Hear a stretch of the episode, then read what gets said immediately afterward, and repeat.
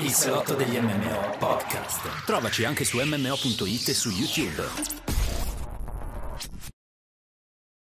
Amici di MMO.it, benvenuti in questo nuovo salotto virtuale degli MMO post natalizio. Benvenuti a tutti, benvenuto caro Plinius. Uè, uè, buonasera, grazie Askzoe, buonasera, buonasera a tutti massivi e massive, benvenuti, bentornati in questo nuovo salotto virtuale, come giustamente dice Askzoe, l'ultimo del 2021. Eh, il tempo vola, caro Askzoe, e ci troviamo già agli alboi del nuovo anno a discutere delle principali novità massive e videoludiche con la nostra bellissima community. Eccoli, grandi. Eccoli ragazzi, ecco. Cosa Allora, succede qua? assolutamente, tanti, tanti auguri e buone feste a tutti, questo lo dico subito, e un saluto a tutti, insomma, un saluto a tutti quanti. Allora, caro Plinius, eh, insomma, questo Natale è passato bene? Sì, abbiamo giocato abbastanza, ho dormito tanto, però adesso siamo di nuovo qua a streamare. Giocato tanto e anche guardato tanti film e tante serie TV. Sì, ho guardato tante robe, ma sì, devo ancora iniziare io, quindi vedremo più Eh, avanti. Askzo in ritardo, va bene, va bene, ci Vediamo. sta.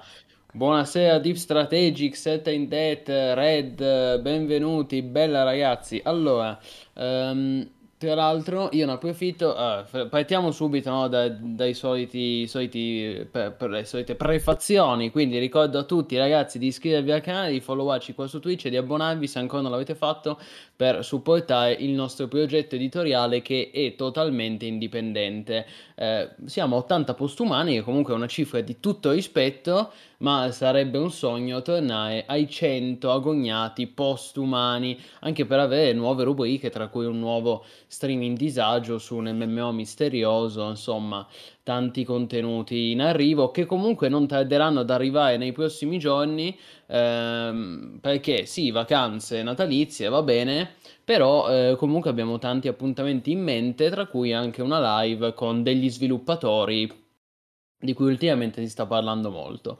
Ecco, dico solo questo. E, e poi tanti giochi anche da provare, riprovare. Certo, in questo momento non ci sono tantissime nuove uscite, saranno tutte a febbraio le nuove uscite. Però ci sono tanti titoli da- di cui provare i nuovi aggiornamenti, le nuove patch, le nuove espansioni. Quindi comunque il periodo è sempre bello pieno, caro Askzo.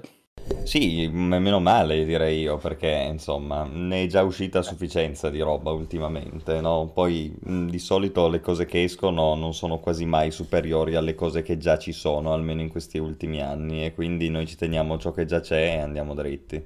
Ma secondo me nella febbraio cambierà questo discorso, con- soprattutto con lo Stark. Poi citerei anche Elden Ring, però vabbè, Elden Ring non è un MMO. Eh, però restando proprio in tema di MMORPG, lo Stark, secondo me. Lo Stark è interessante, l'abbiamo già detto più volte, anch'io lo guardo con attenzione, potrebbe essere molto divertente. Vediamo poi fino a che punto si spingerà il divertimento e l'eventuale pay to win, ma anche Broken Ranks, eh, se è per questo. Broken Ranks Quello, pure mi intrippa abbastanza, devo quello dire. già a gennaio, caro Askizon. Infatti siamo in attesa che diano la data d'uscita ufficiale. Mentre, mentre salutiamo i nostri utenti, sai che ti dico? Vado a controllare subito, perché magari è uscita una news dell'ultima ora. Magari hanno appena annunciato la data di lancio di Broken Ranks. Broken Ranks, voi lo sapete ragazzi, era questo MMORPG che abbiamo streamato anche in beta a turni, cioè con un contesto in tempo reale di avventura isometrica tipo un po' Baldur's Gate o i vecchi giochi Black Isle, ma poi i combattimenti sono a turni, quindi c'è, come dire, una sezione ulteriore del gioco che si sviluppa a turni ed è il combattimento ed è molto interessante, a me era piaciuto. Anche perché è abbastanza vario, ci sono le cure, ci sono i debuff, cioè c'è il crowd control, ci sono un po' di cose che secondo me eh, promettono bene, ecco, poi vediamo, insomma. Però tra Allora, tanti ecco. che abbiamo visto, Broken Ranks eh, ci sta. No, è molto carino, molto intrigante, poi da un team totalmente indipendente, come detto, con questa visuale isometrica, ha un suo che di originalità. Eh, no, non hanno ancora annunciato la data ufficiale, hanno semplicemente su Twitter hanno fatto gli auguri di buone feste, che con la consapevolezza che il 2022 sarà un anno importante, effettivamente. Per loro sicuramente, dato che il team di White Moon Games, insomma, un team indipendente piccolino, quindi sarà mo- molto importante l'uscita ufficiale del nuovo titolo. Comunque, comunque, allora, Direi che ragazzi, se ci sono domande, intanto buonasera Shiva, Xep, Azedo, Sasa, buonasera a tutti, con- tutti coloro che si sono connessi. Allora, se ci sono domande, anche Telespalla, Telespalla Joe, risponderemo più tardi eh, perché ci sono, diciamo, gli argomenti all'ordine del giorno di cui è importante parlare. Ecco, comunque sì, la giacchetta è un po' per festeggiare l'ultimo salotto dell'anno, Ah, come ho ecco, detto. È l'ultimo salotto del 2021, certo, Mm, un po' certo. festiva. Sì, assolutamente. A febbraio c'è anche l'espansione di SV Toys, per questo c'è anche End of Dragons, però eh, è, è un po' più importante l'uscita di Lost Ark. Ecco, appunto, il buon Asked sappiamo che in un periodo di, di grande amore nei confronti di GV. È solo Vabbè. uscito l'argomento, eh. Certo, certo, ci sta, ci sta. E quello in realtà è una cosa di cui parliamo da, da 5 anni, il problema del mondo virtuale di Guild Wars, però è uscito il video, ha fatto molto Ha fatto scalpore. molto scalpore. Va bene. Bene, ha fatto discutere, che poi è il nostro obiettivo, no? Eh E se sì, no, ma certo. discutere. Invece di prendervi le robe tutte belle o tutte brutte, vi prendete una, eh, come dire, un- una visione opposta, una visione diversa e poi alla fine ognuno si fa la sua idea, ecco? Assolutamente. Che Guild Wars 2 sia un bel gioco non c'è dubbio, che il suo mondo virtuale faccia cagare non c'è dubbio, secondo me, non è che le due cose sono per forza in contraddizione, anzi. Tanto per come è fatto Guild Wars 2 non è che un bel mondo virtuale sia la chiave del suo successo, no? Mi venissi a parlare di Chiaro. Ultima Online, ok, ma... Qualcuno citava anche Final Fantasy XIV, no? Anche Final Fantasy XIV, MMO, tutto, RPG, tutto incentrato sulla storia.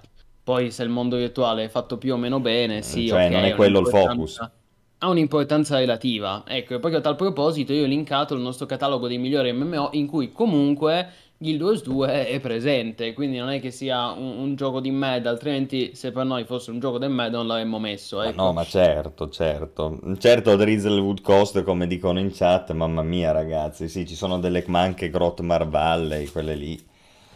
Ci sono eh, delle certo. zone che veramente ti chiedi come possono averle fatte così senza che qualcuno abbia provato a dire, ma magari non è meglio se le proviamo a fare, magari non proprio quadrate. Invece sono usciti così, rettangoloni nel mondo di gioco. Però alla fine sono istanze, come dicevi tu, quindi, cioè, ma infatti la mia è una critica per dire guardate cosa succede a basare l'MMO sulla storia. Dopodiché, dopodiché io faccio frattali, dungeon, i raid, le robe, quelli mi divertono lo stesso anche a, di- a discapito dell'open world, no? Che non c'è. Ci sta, ci sta. Il discorso Bene, è chiaro. Allora, volevamo, par- volevamo partire dall'argomento che avevamo lasciato fuori set- settimana scorsa, come dicono i giornalisti, quelli un po' giovani, no? Settimana scorsa si parlava di... Sai che c'è questo modo di sì, sì, sì, sì.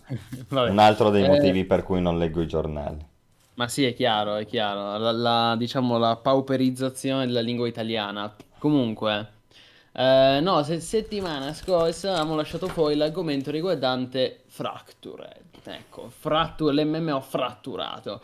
Eh, perché? Perché il salotto, se vi ricordate, il salotto della scorsa eh, settimana, l'ultimo salotto, è stato un salotto esplosivo, quello in cui abbiamo parlato di metaversi, NFT, criptovalute, blockchain. Stasera torniamo più terra terra, cioè torniamo a concentrarci di quello di cui siamo effettivamente competenti, che sono appunto MMO e mondi virtuali. Perché l'altra volta tu dici che abbiamo pisciato fuori dal vaso? No, io, io mi salvo, io mi salvo in con dicendo che questa nuova definizione di metaverso non è altro che un mondo, non è altro non sono altro che mondi virtuali glorificati dal Eh, ma è, co- marketing. è così, e sono d'accordo, è così. Infatti ho trovato, do- dopo quel salotto, poi ho trovato un articolo molto interessante eh, che dicevo, cazzo, l'avessi trovato prima, se l'avrei citato. Un articolo di una testata anche importante, non mi ricordo se è il Washington eh, o il New York Times, eccetera, eh, in cui diceva che eh, Metaverse è la buzzword più usata, più in voga del 2021. E con buzzword si intende appunto un termine che è più utilizzato per motivi di marketing che non per una reale utilità o finalità. Ecco. Vabbè, comunque, eh, sto divagando. Dicevo, no, la Fractured che non è un metaverso, a differenza di altri che già si, invece si pongono sul, sul piedistallo del metaverse. Fractured, per chi non lo conoscesse, è questo nuovo MMORPG sandbox indie, tutto italiano, sviluppato dal team di Dynamite Studios ehm, e il gioco ha cambiato nome in Fractured Online, quindi d'ora in poi ci riferiremo al titolo come Fractured Online. Ok, questa ovviamente non è la notizia più importante, poi la vera notizia bomba che è uscita, che è uscita nelle scorse settimane è relativa al fatto che Dynamite Studios ha annunciato ufficialmente che il gioco verrà pubblicato da Gamigo. Gamigo, per chi avesse bisogno di una rinfrescata in memoria, è lo stesso publisher di Rift e di Arcade, o meglio, non più di Arcade, no more, perché lo è stato fino a un mese fa. Dal primo novembre eh, Arcade è sotto il controllo invece di eh, Kakao Games che sono gli stessi, per intenderci, lo stesso publisher di Alien, Ascent, Infinite Real. Quindi c'è avuto un giro di publisher vorticoso, che girano, girano, girano, insomma si scambi, stanno a scambiare tutti i giochi, no? Quindi, e quindi Gamigo, si potremmo dire, lascia Arcade e si piglia Fractured. Ehm... La cosa interessante è che è intervenuto lo stesso, il CEO di Dynamite Studios, Jacopo Galelli, appunto italiano, come dicevamo prima. Eh, Jacopo Galelli ha promesso che il team manterrà la sua indipendenza ed eviterà qualsiasi deriva pay to win. Ma il problema è che la community non ha reagito bene a questa notizia. Io adesso non so se stai già mostrando qualche video, ma in caso ti mando un po' di link, caro Asked. Allora, allora, ecco qui, abbiamo il video dell'annuncio di Jacopo Pietro Galelli, eh, appunto ufficiale su Steam, ecco, video interessante che tra l'altro vi consiglio di guardare se siete interessati all'argomento. Questo video tra l'altro ha avuto un sacco di dislike per chi può vedere i dislike, no? Come diciamo anche l'altra volta. E... Ed effettivamente la community è molto preoccupata perché? Perché Gamigo si è fatta una fama negli anni di uh, publisher che dist- che divora i suoi giochi e che li rende pay to win. Eh, lo abbiamo visto con Rift, lo abbiamo rivisto con Arcade, lo abbiamo visto con ta- questi sono i più famosi eh, MMO, però in generale ne ha pubblicati tanti Gamigo e ne- praticamente nessuno alla fine si è salvato bene, diciamo, è abbastanza nota la sua fama di mangia giochi o almeno mangia MMO. Uh, allora noi cosa abbiamo fatto? Noi siamo, eh, eh, siamo, andati alla fonte, abbiamo contattato gli sviluppatori, quindi abbiamo parlato uh, appunto con Jacopo Galelli uh, e, e, quindi ci ha parlato di questa cosa e lui dal suo punto di vista comprende la preoccupazione della community, cioè alla fine è anche un buon segno, no? il fatto che la community sia così preoccupata è perché ehm, ci tiene ci tiene alla, alla, vita e al futuro di questo MMO, che tra l'altro noi ne abbiamo sempre parlato, è uno dei più interessanti, uno dei più promettenti sul panorama eh, indie. È un gioco che per adesso, poi vediamo con Gamigo, con Gamigo veniva fatto secondo i criteri giusti dello sviluppo dei videogiochi, cioè erano, questi qua sono degli sviluppatori che sanno benissimo di non essere delle AAA con miliardi di dollari Chiaro. E quindi hanno puntato più sulle idee che su una realizzazione tecnica all'avanguardia, super, mega, iper. E il, il risultato di questo è che il gioco ha una formula che funziona, anche, anche in alfa quando l'avevamo provato noi si vedeva subito. La formula funzionava, offriva un sacco di opportunità al player, anche di modellazione del terreno, costruzione di insediamenti, c'era un sacco di robe veramente interessanti. Eppure il combat non era così male. Il tutto incorniciato da una grafica isometrica semplice che però voglio dire va benissimo nel momento in cui le idee in campo sono giuste e sono anche ben realizzate e tu sei contento di, di giocare al gioco, no? A chi se ne importa se poi non ha la grafica fotorealistica.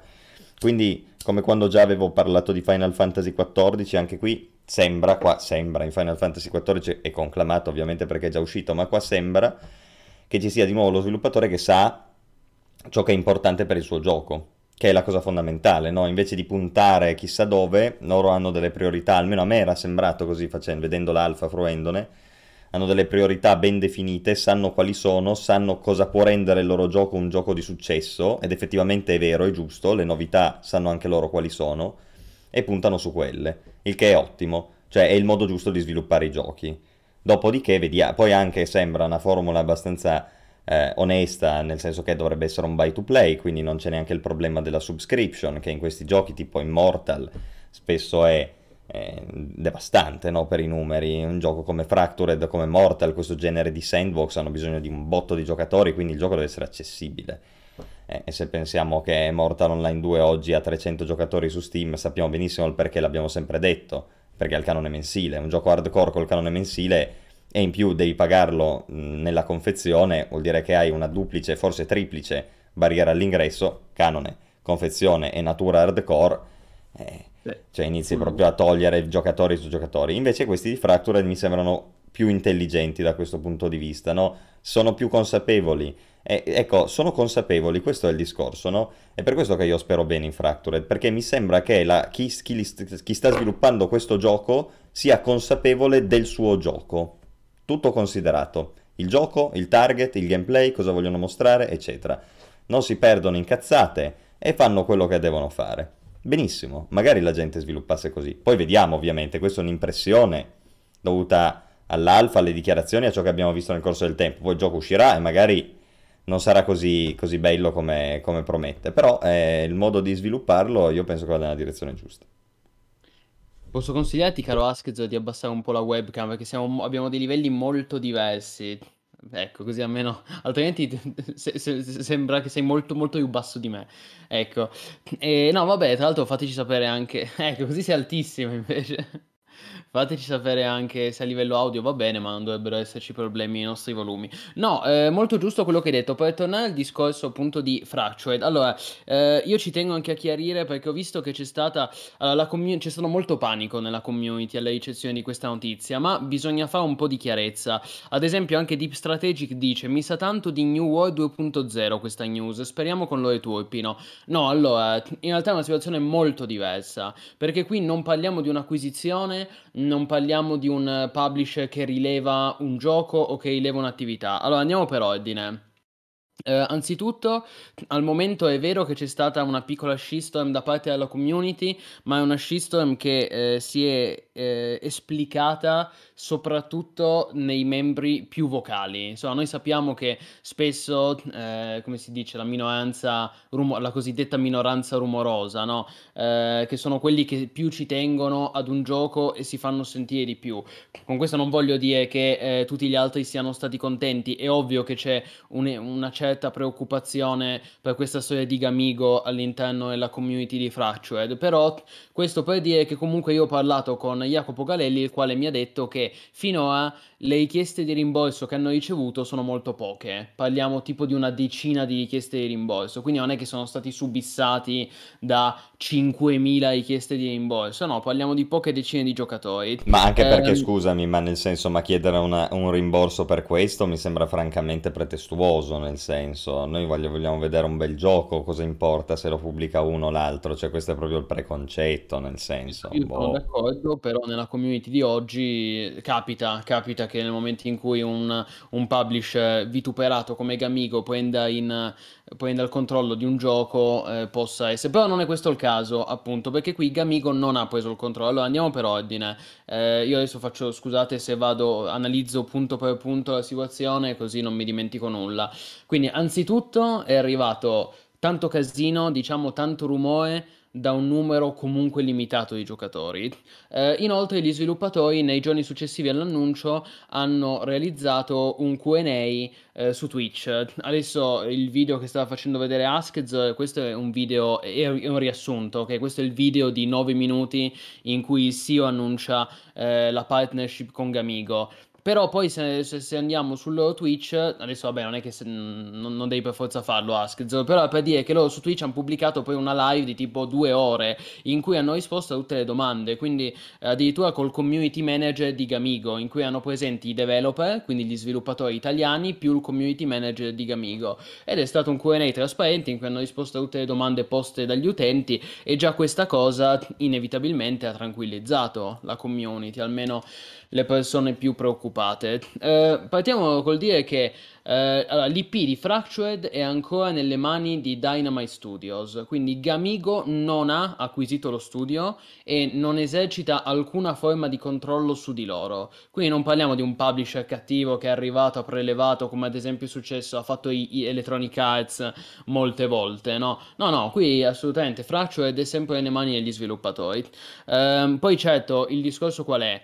Eh, è che i developer non possono rendere pubblico il loro contratto perché è sotto NDA, ma questo eh, capita con qualsiasi contratto di questo tipo. Quindi certo, eh, i, i developer non possono provare fisicamente il fatto che non hanno al- alcun controllo da parte di Gamigo, perché appunto questi tipi di contratti sono sempre sotto NDA. Ehm, però eh, non c'è neanche motivo per cui dovrebbero mentire. Ecco, il caso di Dynamite, di Dynamite Studios, di Fractured è completamente diverso da altri casi che hanno coinvolto Gamigo in passato, come ad esempio Trion Wars. Eh, molti della community sono preoccupati perché hanno detto ecco Gamigo ha già rovinato Rift e i giochi di Trion Wars. Trion Wars era la software house barra publish che aveva sviluppato e pubblicato sia Rift, eh, no, aveva sviluppato Rift eh, e poi aveva pubblicato Arcade e, e, appunto era stata poi acqui- lì eh, Tryon era stata acquisita in blocco, quindi è una situazione molto diversa perché ehm, quello non è, stato, non è stato un accordo di publishing, quella è stata un'acquisizione da parte di Gamigo, di cui noi tra l'altro avevamo anche dato notizia su MMO.it, avevamo pubblicato un articolo quando era successo un paio di anni fa. Nel caso di, cioè quindi bisogna distinguere ragazzi, nel caso di Tryon Wars, Gamigo ha preso un'azienda in forte difficoltà economica con degli MMO che in quel momento non erano profittevoli e ha dovuto renderli economicamente sostenibili. Eh, che effettivamente bisogna anche Qui secondo me si apre anche un, un, discorso interessante, cioè io mi rendo conto che se sei un publisher e eh, prendi in mano un gioco, un MMO che in quel momento non è profittevole, cioè non è economicamente sostenibile, e tu devi renderlo economicamente sostenibile per evitare che chiuda, non è facile, non è facile perché certo uno dice eh, metti il pay to win, sì ci guadagni, ma poi i giocatori mollano l'MMO e quindi va ancora peggio. Eh sì, però è un bel casino, perché se un MMO ha pochi giocatori devi convincere la gente a tornare, in qualche, devi trovare un qualche modo per far cassa, che poi ovviamente il pay to win è, è la strada sbagliata a nostro parere, però mh, io mi rendo anche conto che non è una situazione facile, ecco io non vorrei mai trovarmi ad essere un publisher che deve salvare un MMO in fallimento e renderlo invece in guadagno, non è facile eh, in generale prendere un MMO che è uscito già da anni e che non è profittevole e renderlo tale è un bel casino. Però qui appunto la situazione di Fraccio è diversa perché tra l'altro gli sviluppatori sono perfettamente consapevoli, io di questo ne ho parlato con Jacopo Galelli, che nell'ambito dei giochi sandbox indie eh, i giocatori non tollerano il pay to win, cioè proprio qualcosa che viene visto in modo estremamente negativo e dannoso per, per la vita a lungo termine del prodotto. Tra l'altro qui parliamo di un gioco crowdfunded, perché Fractured era stato finanziato con una campagna di crowdfunding, quindi ancora peggio, a maggior ragione il pay to win viene visto come il male assoluto, quindi eh, sia gli sviluppatori che i publisher che il publisher sono perfettamente consapevoli che l'inserimento di elementi pay to win dentro a Fractured Online farebbe scappare l'utenza. Quindi anche Gamigo andrebbe a perderci dei soldi. Quindi ovviamente l'interesse del publisher è quello di guadagnare dei soldi, non certo di andarli a perdere. Quindi eh, la situazione, cioè sulla carta eh, gli sviluppatori hanno dato tutte le garanzie del caso sul fatto che l'IP è in mano loro, che hanno il totale controllo sia creativo che commerciale del prodotto e che la stessa Gamigo è semplicemente una partnership, cioè loro hanno, fatto una, una, hanno stretto una collaborazione con Gamigo che gli darà una mano nella, nella, parte finale dello sviluppo del gioco e nella pubblicazione, che effettivamente è vero perché il team di Fractured prima di questa partnership era molto più piccolo e soprattutto mancava qualcuno eh, che si occupasse specificamente di marketing, PR e pubblicazione, perché appunto erano, erano pochi sviluppatori sviluppato, è un team italiano molto piccolo. Adesso che eh, c'è stata questa partnership tra Dynamite Studios e Gamigo, eh, il team di sviluppatori al lavoro su Fractured è già raddoppiato. Quindi se facciamo, facciamo eh, conto, facciamo caso che prima erano 7-8 sviluppatori, adesso sono, sono, il doppio. Quindi comunque questo vuol dire un bel boost in termini di velocità di sviluppo, di ottimizzazione del gioco e poi di lancio del gioco. A tal proposito, ultima cosa, ehm, eh, Jacopo Galelli ha detto che l'intenzione è quella di eh, pubblicare Fractured online entro la fine del 2022 ed è anche per questo che ha aiutato eh, questa partnership con Gamigo perché se non avessero stretto questa partnership eh, gli sviluppatori dicono eh, noi avremmo lanciato il gioco probabilmente nel 2024 forse addirittura 2025 perché mancando i fondi, lo, svil- i fondi lo sviluppo si prolunga molto di più invece con questo boost di risorse di fondi e di know-how da parte del publisher, il loro piano è di pubblicare ufficialmente il gioco già entro la fine del prossimo anno. Poi magari, poi certo, magari ci sarà un piccolo ritardo, non, magari non sarà alla fine del 2022, magari sarà all'inizio del 2023, però comunque eh, c'è, c'è stata e ci sarà una notevole accelerazione dei lavori rispetto a quella che era l'iniziale tabella di marcia che poi vedeva il lancio di Fractured nel 2024. Ecco. Questo è quanto. È tutto bello, però ha ragione Deep Strategic, non è che questa gente arriva lì per darti una mano in cambio del niente, quindi per il rischio rimane. No, arrivano lì per guadagnare. Arrivano lì per guadagnare, avranno le loro idee su come si guadagna e chissà. Il rischio no, beh, c'è. Cioè, no, no, boh. Cioè, tanto alla fine l'obiezione è questa. Ti danno Ma i allora server, io... ti danno il know-how, ti danno tutto, in cambio ci vogliono guadagnare, avranno delle belle idee su come fare a guadagnare e tu, povero sviluppatore, dovrai seguire le loro idee perché non puoi fare a meno di, di quella potenza economica che loro ti garantiscono. Sì, sì, ma certo, io mm, per rispondere a Deep Strategy chiede, gli danno una mano in cambio di cosa? Beh, eh, mi sembra evidente in cambio di cosa, in cambio de- è un publisher, quindi il publisher ovviamente eh, riceve, guada- riceve una parte dei guadagni del gioco. Adesso poi qui noi non possiamo sapere a quanto ammonta questa percentuale perché i contratti anche giustamente sono privati, cioè viviamo in un mondo capitalista in cui questi, questi contratti sono sotto NDA, quindi io non so se al publisher andrà il 20%, il 30%. Al contrario, agli sviluppatori quanto, quanto andrà.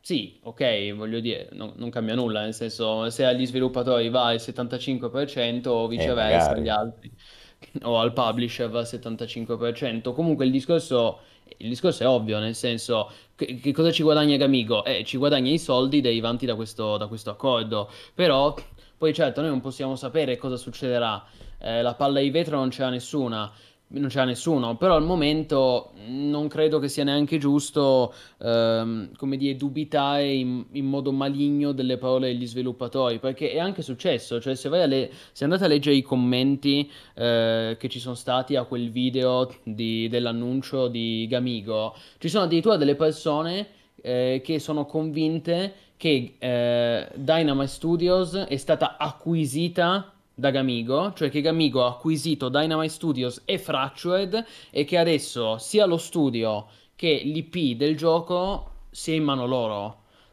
E questa è, una cosa che non corrisponde al vero, ecco. Vediamo, vediamo.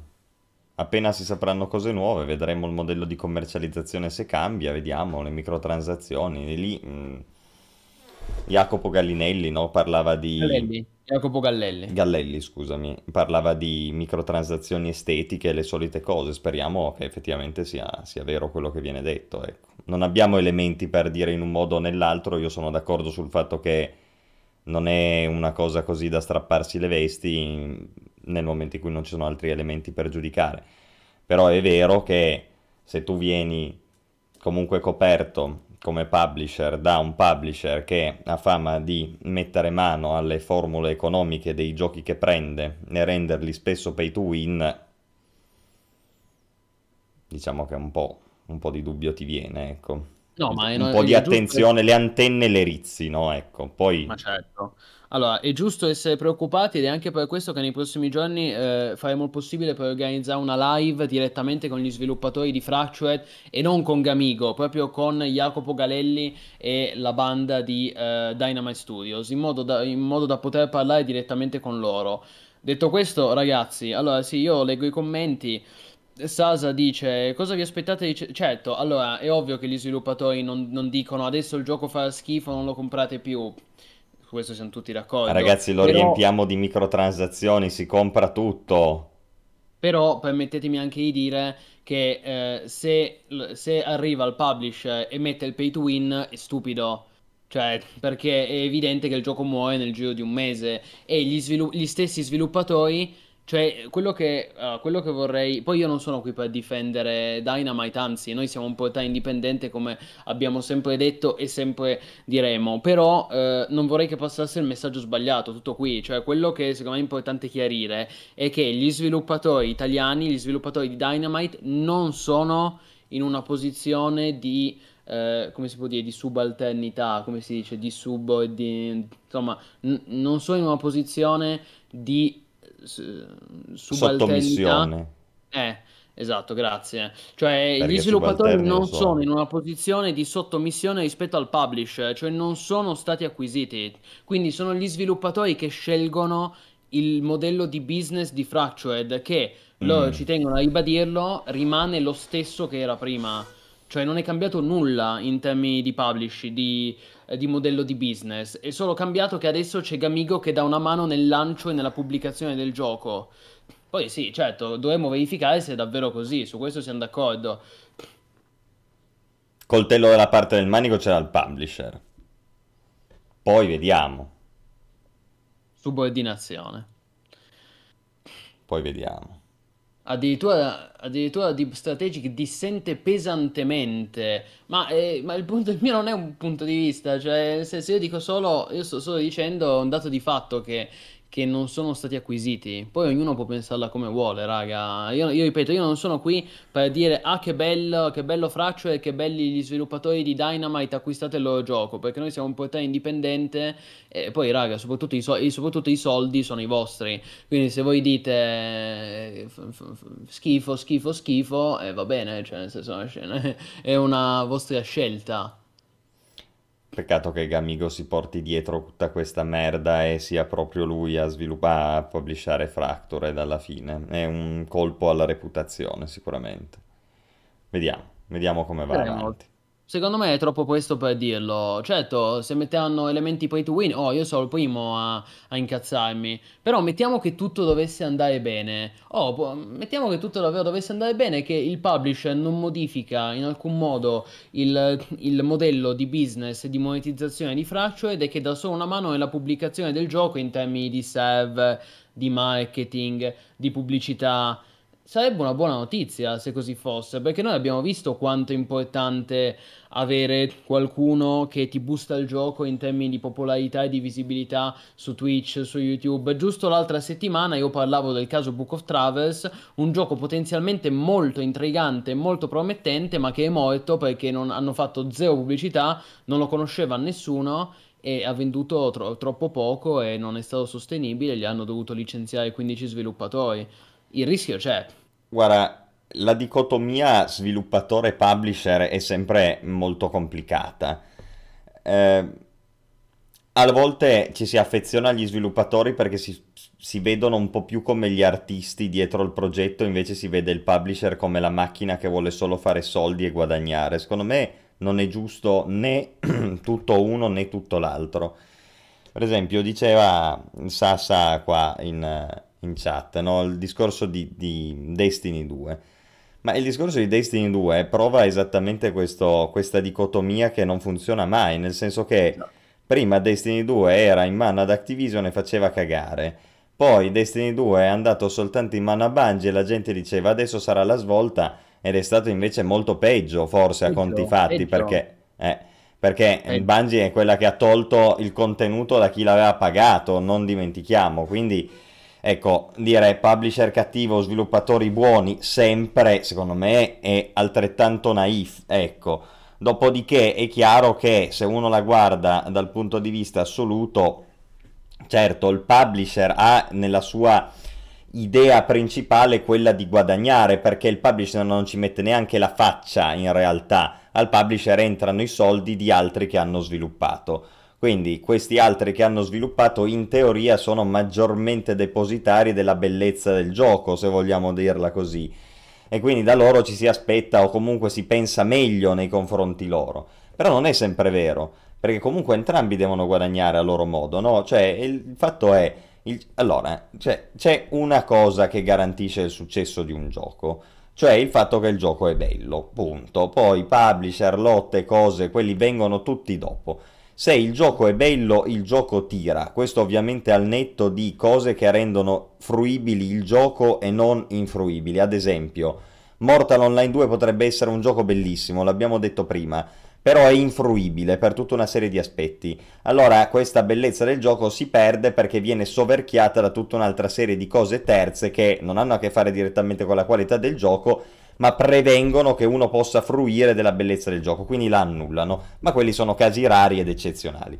Normalmente quello che succede è lo sviluppatore ci tiene a fare un gioco bello perché sa che col gioco bello la gente compra e lui guadagna.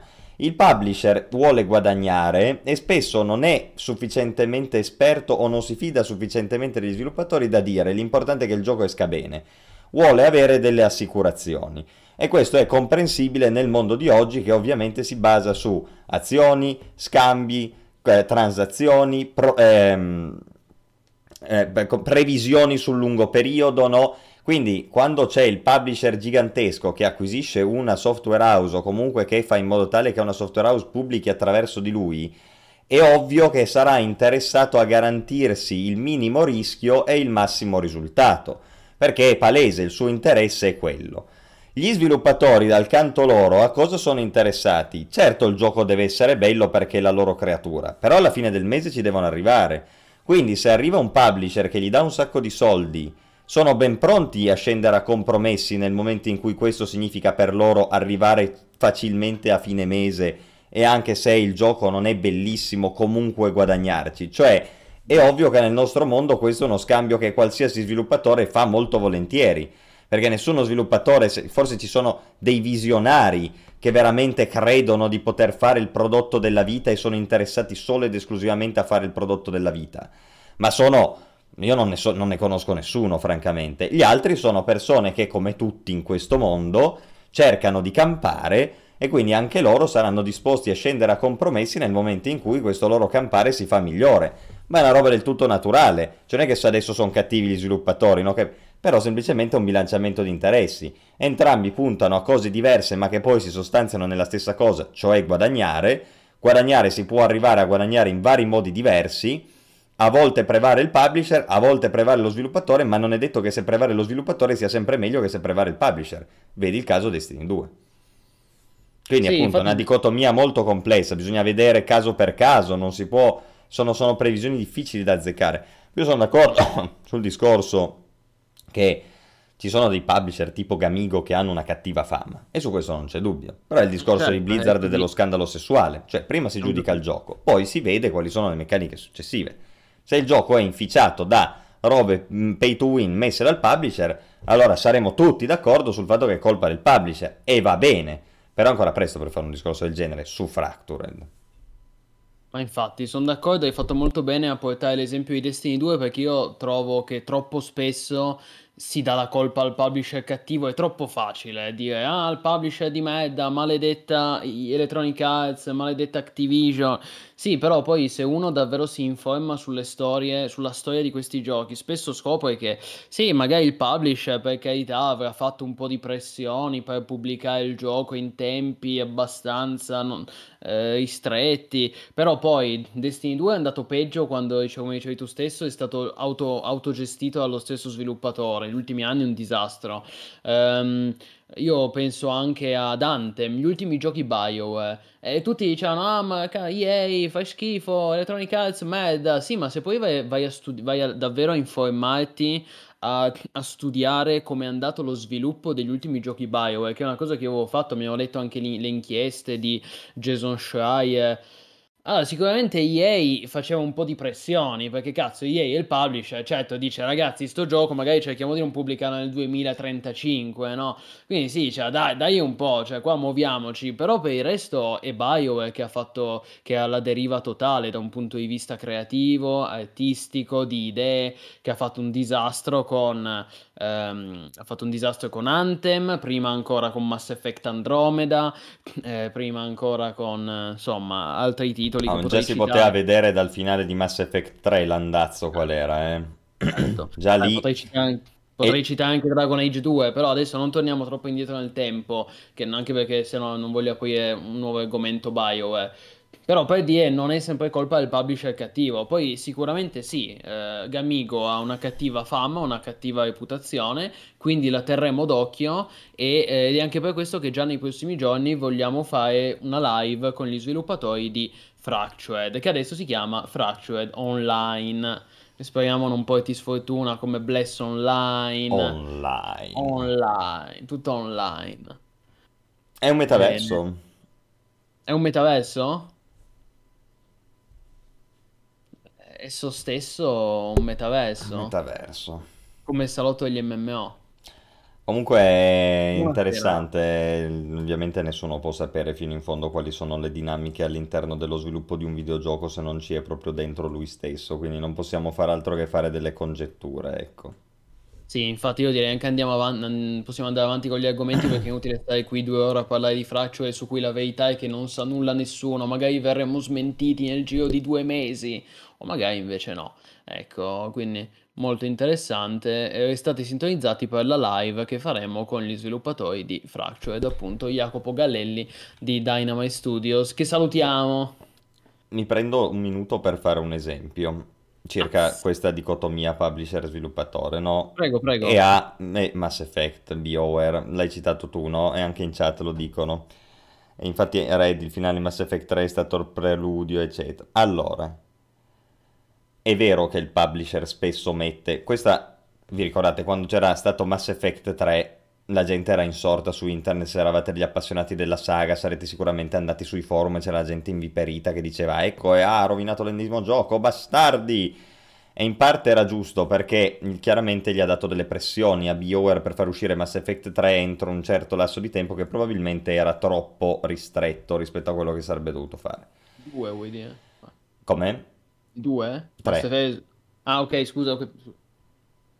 Il problema è che quando tu vedevi come era stato fatto Mass Effect 3 e vedevi per esempio delle cose come la, statua, la, la faccia di Tali Zora Narrasha, che è la companion Quarian che ha sempre il volto coperto, quella era una foto presa a sgamo da un forum una fan art messa nel gioco. Quella non è colpa del publisher, quella è colpa del developer che è lazy e prende una fan art per, tra l'altro questo era uno dei misteri più interessanti se vogliamo dal punto di vista della, della eh, crescita dei personaggi all'interno di Mass Effect. Tu hai sto companion che dal Mass Effect 1 c'ha la maschera, fai anche la romance nel 2 gli fai la romance, solo Shepard vede che faccia ha, perché c'è solo nella scena amorosa, c'è lei che si toglie la maschera, ma tu, tu giocatore non vedi che faccia ha.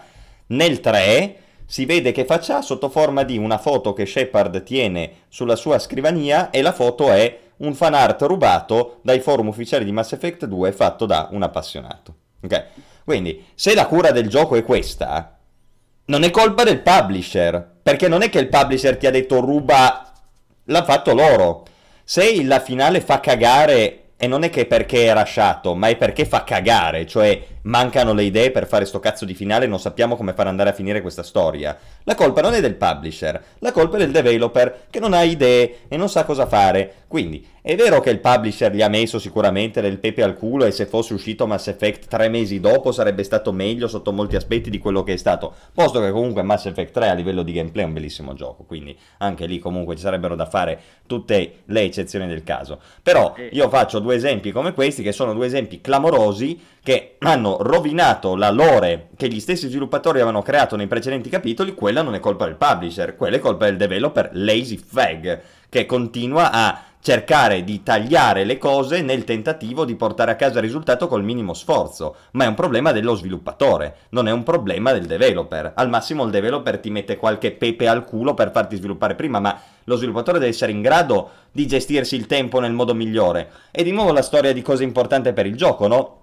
Ma cazzo, Mass Effect era importantissimo per trame e personaggi. Non puoi fa- tagliare su trame e personaggi, capisci? Cioè, quella è colpa del, del, dello sviluppatore. È lui che ha detto: È vero, io ho le risorse limitate perché il publisher mi deve far uscire il gioco entro marzo. Ok, ma le mie risorse limitate devo essere io a decidere come cavolo metterle perché il gioco esca bene. Se inizi a tagliare su trame e personaggi, cioè sei fuori strada completamente, hai rovinato il Mass Effect.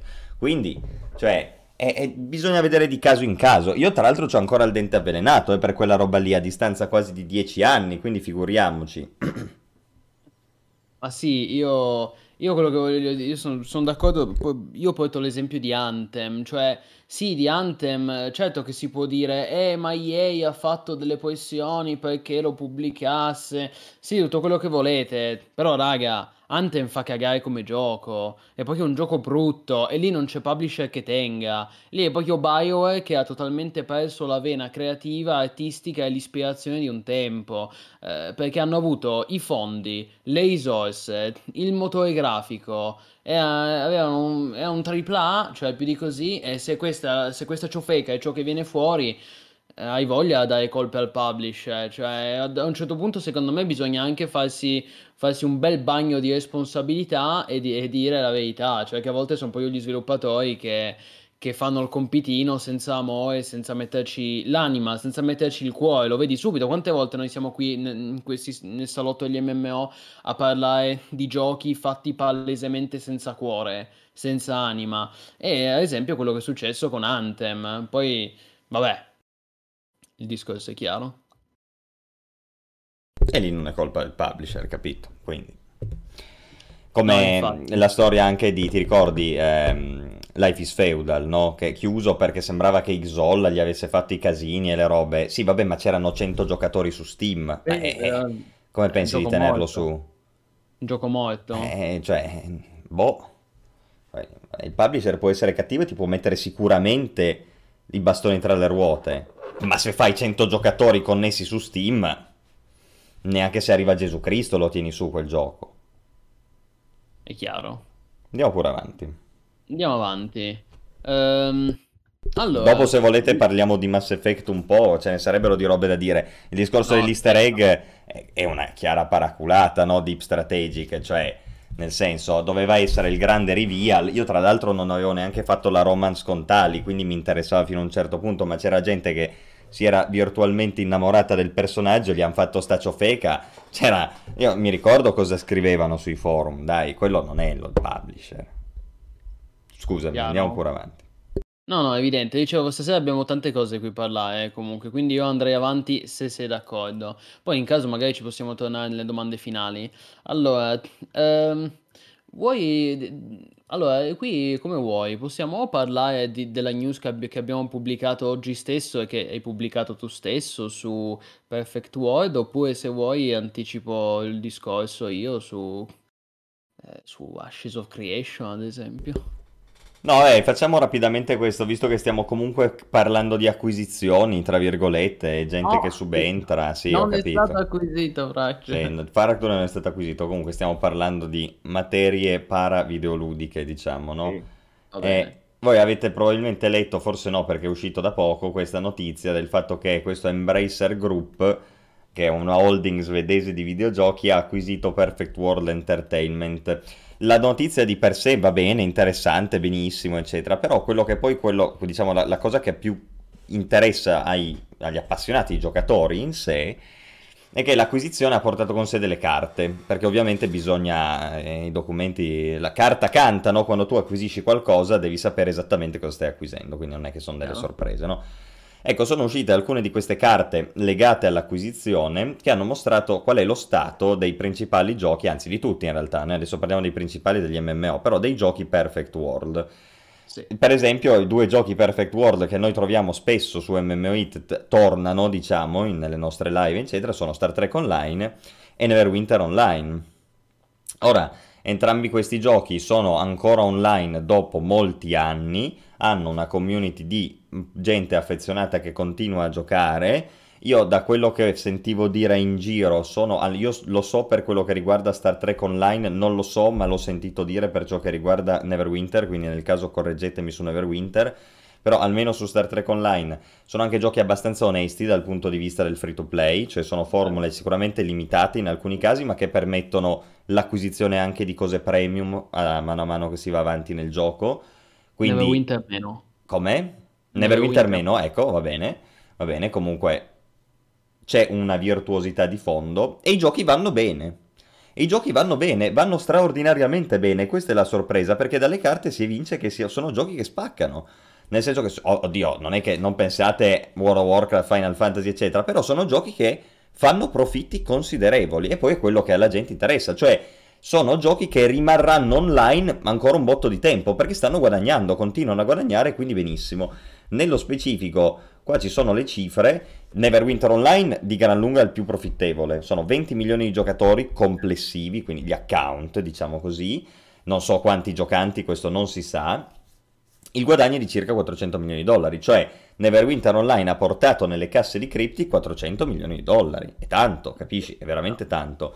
Star Trek Online, cioè è un altro gioco tri- ultra mega tripla, è un Red Dead Redemption, capito? Con quei soldi lì avresti potuto sviluppare, sai quanta roba? GTA 6. Come? Esatto, un GTA 6, bravo, esatto. Star Trek Online ha 6 milioni di utenti, account, ok, anche qua non si sa quanti giocanti, ma 250 mila, milioni di dollari di eh, revenue complessiva. Quindi voglio dire, ti, Cryptic con due MMORPG del passato che non hanno mai avuto un successo planetario, eccetera, però si è fatta 640 circa milioni di dollari. È un profitto incredibile se voi pensate e soprattutto quello che voi dovete considerare e che consideriamo adesso riguardo al futuro è che se questi sono i numeri questi giochi rimangono online. Quindi Star Trek Online e Neverwinter Online, salvo cataclismi, ce li avremo ancora per un bel po', perché se questi sono i dati, sono MMORPG che stanno tranquillamente su con i profitti che fanno. Quindi be- bene per loro, ecco, insomma. Poi adesso vedremo quello che succederà con l'acquisizione, in questo caso, da parte di questa Embracer Group. È vero che Perfect World, finisco solo con questo perché sono sicuro che tu ti attacchi garantito, ha fatto un po' di porcate ultimamente, ne citiamo due, uno è Torchlight 3, che è un po' una porcata, e Magic, eh, come si chiamava? Non mi ricordo neanche più. Legends. Magic Legends, Dio santo, quella era una ultra porcata, uno dei giochi più brutti che abbia mai visto in vita mia, ve lo garantisco. Quindi effettivamente forse era duopo un'acquisizione in questo caso. Vedremo come, come andrà il futuro. Però, cari giocatori di Neverwinter Online e Star Trek Online, state tranquilli perché i vostri giochi, economicamente parlando, spaccano. Sì.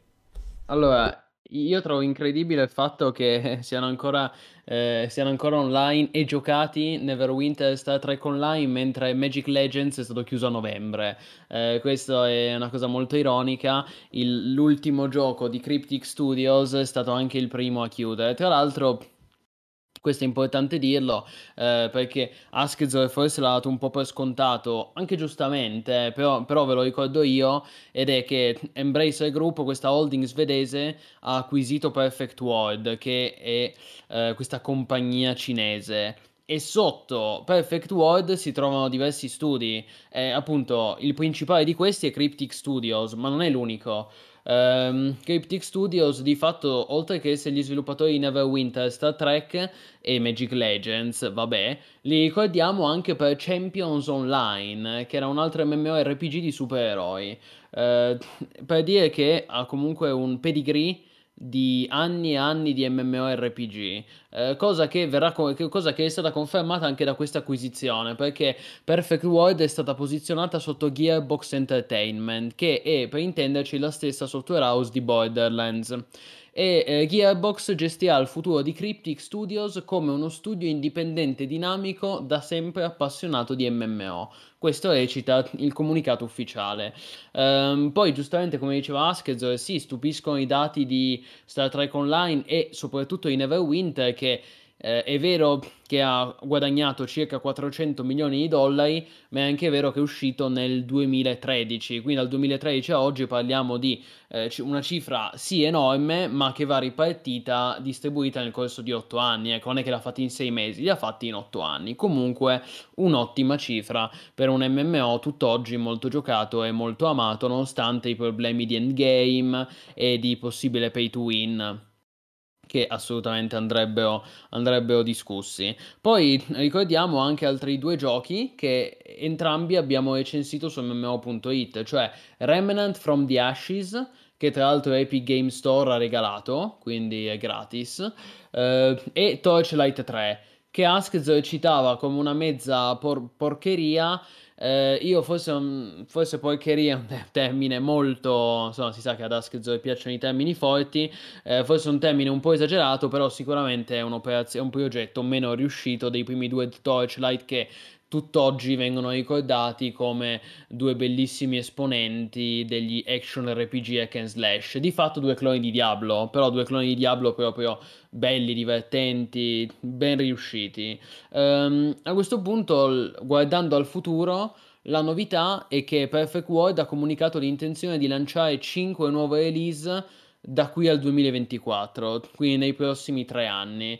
Eh, la prima di fatto sappiamo già qual è perché è stato annunciato a inizio mese, questo dicembre, il gioco mobile di Torchlight, chiamato Torchlight Infinite, un po' come Halo Infinite, adesso, adesso abbiamo Torchlight Infinite, um, e questo con ogni probabilità uscirà nel corso del 2022, quindi questa sarà la prima release eh, non sappiamo nulla invece su queste altre quattro release di cui ha parlato Perfect World, dato che hanno annunciato 5 release, una è Torchlight Infinite, le altre quattro ancora non le conosciamo. Mi sembrano quelli di Perlabis che annunciano 45.000 nuovi giochi e poi non si sa niente e poi rimangono lì a giacere nel mezzo del nulla, no? Boh. Cioè, io, anche tu mi insegnerai la comunicazione, però, raga, calmi, cioè, ma perché devi dire che c'hai 5 giochi in lavorazione, adesso usciamo, bah, Calma, che detto, falli e poi quando sono mezzi pronti li pubblichi, vedi come sono, vedi la risposta della community, eventualmente li finisci, li modifichi. Calma, no? Ah, abbiamo 5 in lavorazione per il 2022, no? Bam, chi offre di più? Poi se sono a livello di Torchlight 3 sarebbe stato meglio che ne avessero fatto uno fatto bene. No, ma infatti il punto è quello, cioè capisci che nel momento in cui il progetto che annunciano è Torchlight Mobile, con tutto il rispetto che posso avere per Torchlight Mobile, eh, io ci credo che... Cioè zero? Io ci credo che da qui al 2024 ci saranno 5 nuove release. E se sono tutti così fanno Torchlight Mobile, Remnant from the Ashes Mobile, Star Trek Mobile, Neverwinter Mobile, te ne manca uno, Perfect World Mobile, no esiste già Perfect World Mobile, vabbè comunque il discorso è chiaro, speriamo che non siano ovviamente tutti giochi mobile perché sarebbe veramente triste. E speriamo anche che siano giochi soprattutto, io qua mi sento di dire che siano giochi più belli di Magic Legends perché veramente è inspiegabile quello che è successo con Magic Legends. Quante volte ne abbiamo già parlato? Abbiamo fatto già un paio di salotti a dire io non mi spiego un gioco AAA con tutte, con la licenza di D&D, eh? no, di, scusate, non di D&D, con la licenza di Magic the Gathering. Mamma mia, che porcheria, la monnezza. Ma un gioco orripilante. Una monnezza. Sì, sì. E io dicevo, perché poi, ehm, perché poi i nostri utenti eh, sono sempre stati molto critici anche nei confronti di Neverwinter, di Star Trek Online, che io dico per carità, si possono criticare, benissimo, non sono giochi perfetti, ma sono dei capolavori rispetto a Magic Legends. Allora, cos'è successo da, da Neverwinter a Magic Legends, da Star Trek Online a Magic Legends? Perché sono, dei gioco- sono usciti dieci anni prima e sono dei gioconi. E, cioè, uno si aspetterebbe che, che vada migliorando, no? Invece no.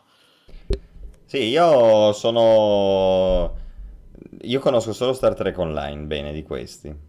Ed è bello a metà in realtà, perché ha delle formule interessanti, però è un gioco proprio cheap, nel senso che è un gioco fatto per la massa.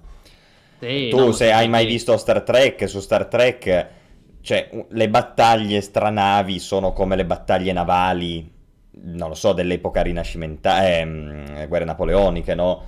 Eh, grandi navi che si sparano per mezz'ora e alla fine una delle due, capito, piano piano viene... Star Trek Online arrivi, no? È proprio il gioco per il bambino, arriva, bah, bah, bah, spara, ma quello non è Star Trek, capito? Star Trek è l'esplorazione, la cosa lenta, magari il dilemma morale, il combattimento è una roba tattica, ma cervellotica, no? Vai lì e spari tre cooldown e hai fatto fuori quattro navi, ma chi l'ha mai vista una roba del genere, capito? Quindi uno è un po' cheap, nel senso cerca proprio di... E il problema che a me piace molto Star Trek è che, essendoci Star Trek Online, tra l'altro Star Trek si, si presterebbe benissimo a un MMORPG, eh? Pensa oggi con le, le, funzionalità procedurali che abbiamo e la tecnologia che eh, rispetto a una volta è 20 volte tanto, tu potresti fare un gioco bellissimo ambientato nell'universo di Star Trek, eh, perché si presta proprio all'MMORPG E a- per- paradossalmente Star Trek si presterebbe addirittura a queste formule di MMORPG mezzi single player, no? Che vanno tanto di moda oggi. Chiaro. E invece c'è Star Trek Online che è sta roba di dogfight in cui ammazzi 40 persone con la tua nave e joini, capito? E joini il matchmaking eh, come se fosse un'arena. Dopo un po', voglio dire, capito? Non è quello che io voglio in Star Trek. Avrebbero potuto chiamarmelo gioco di battaglie spaziali online ed era uguale. Solo perché hai le navicelle fighette fatte con le skin di Star Trek, non per questo è un gioco di Star Trek. Anche Sì, la parte a terra è molto discutibile, un gioco un Però- po' cheap, ecco. Però io so che è molto amato dalla sua community. Ma anche a me non dispiace, ogni tanto lo, lo logo, raramente, però ogni volta che lo logo guardo e dico, cazzo, quanto, quanto di più si sarebbe potuto fare con sta Eh, licenza. capito, però adesso non pretendiamo la luna da... Eh, ma è concettualmente sbagliato, è concettualmente imperfetto, Va bene. Comunque meglio di Magic Legends, ecco. su questo non c'è dubbio. Oggi poi... Ah, Indisposti ha preso Mountain Blade 2, subito ho speso 4 ore. Eh beh, eh beh. L'hai preso perché hai visto che adesso c'è la traduzione in italiano in beta. Avete visto ragazzi che finalmente hanno reso disponibile, eh, anche se in una versione beta, la traduzione in italiano per Bannerlord. Tanta roba. Tanta roba. E il gioco usci- dovrebbe uscire, uscire ufficialmente nel corso del 2022. Quindi comunque il prossimo anno sarà l'anno di Bannerlord. Bene, allora abbiamo detto di... ehm, staremo a vedere comunque, terremo d'occhio questo gruppo svedese, Embracer Group, che ha acquisito Cryptic Studios, Perfect World, vedremo come andrà avanti la gestione dei suoi titoli. Dice una cosa molto giusta, eh, Adamantes, che dice, questo annuncio, questa comunicazione che hanno fatto, che hanno 5 giochi in sviluppo, non è una cosa che serve per hypare il pubblico, è una, comuni- è una comunicazione per dire che la casa è all'opera, che è viva, c'è un'operazione di marketing, non ha nulla a che fare con la qualità dei prodotti finali. È molto vero, questo serve anche per gli investitori, no? Ehm, così gli azionisti sanno che comunque non è morta eh, Perfect World, ma è al lavoro attualmente su 5 nuovi progetti. Ci- da un punto di vista aziendale di marketing ci sta assolutamente comunicare i progetti su cui è al lavoro la casa al momento.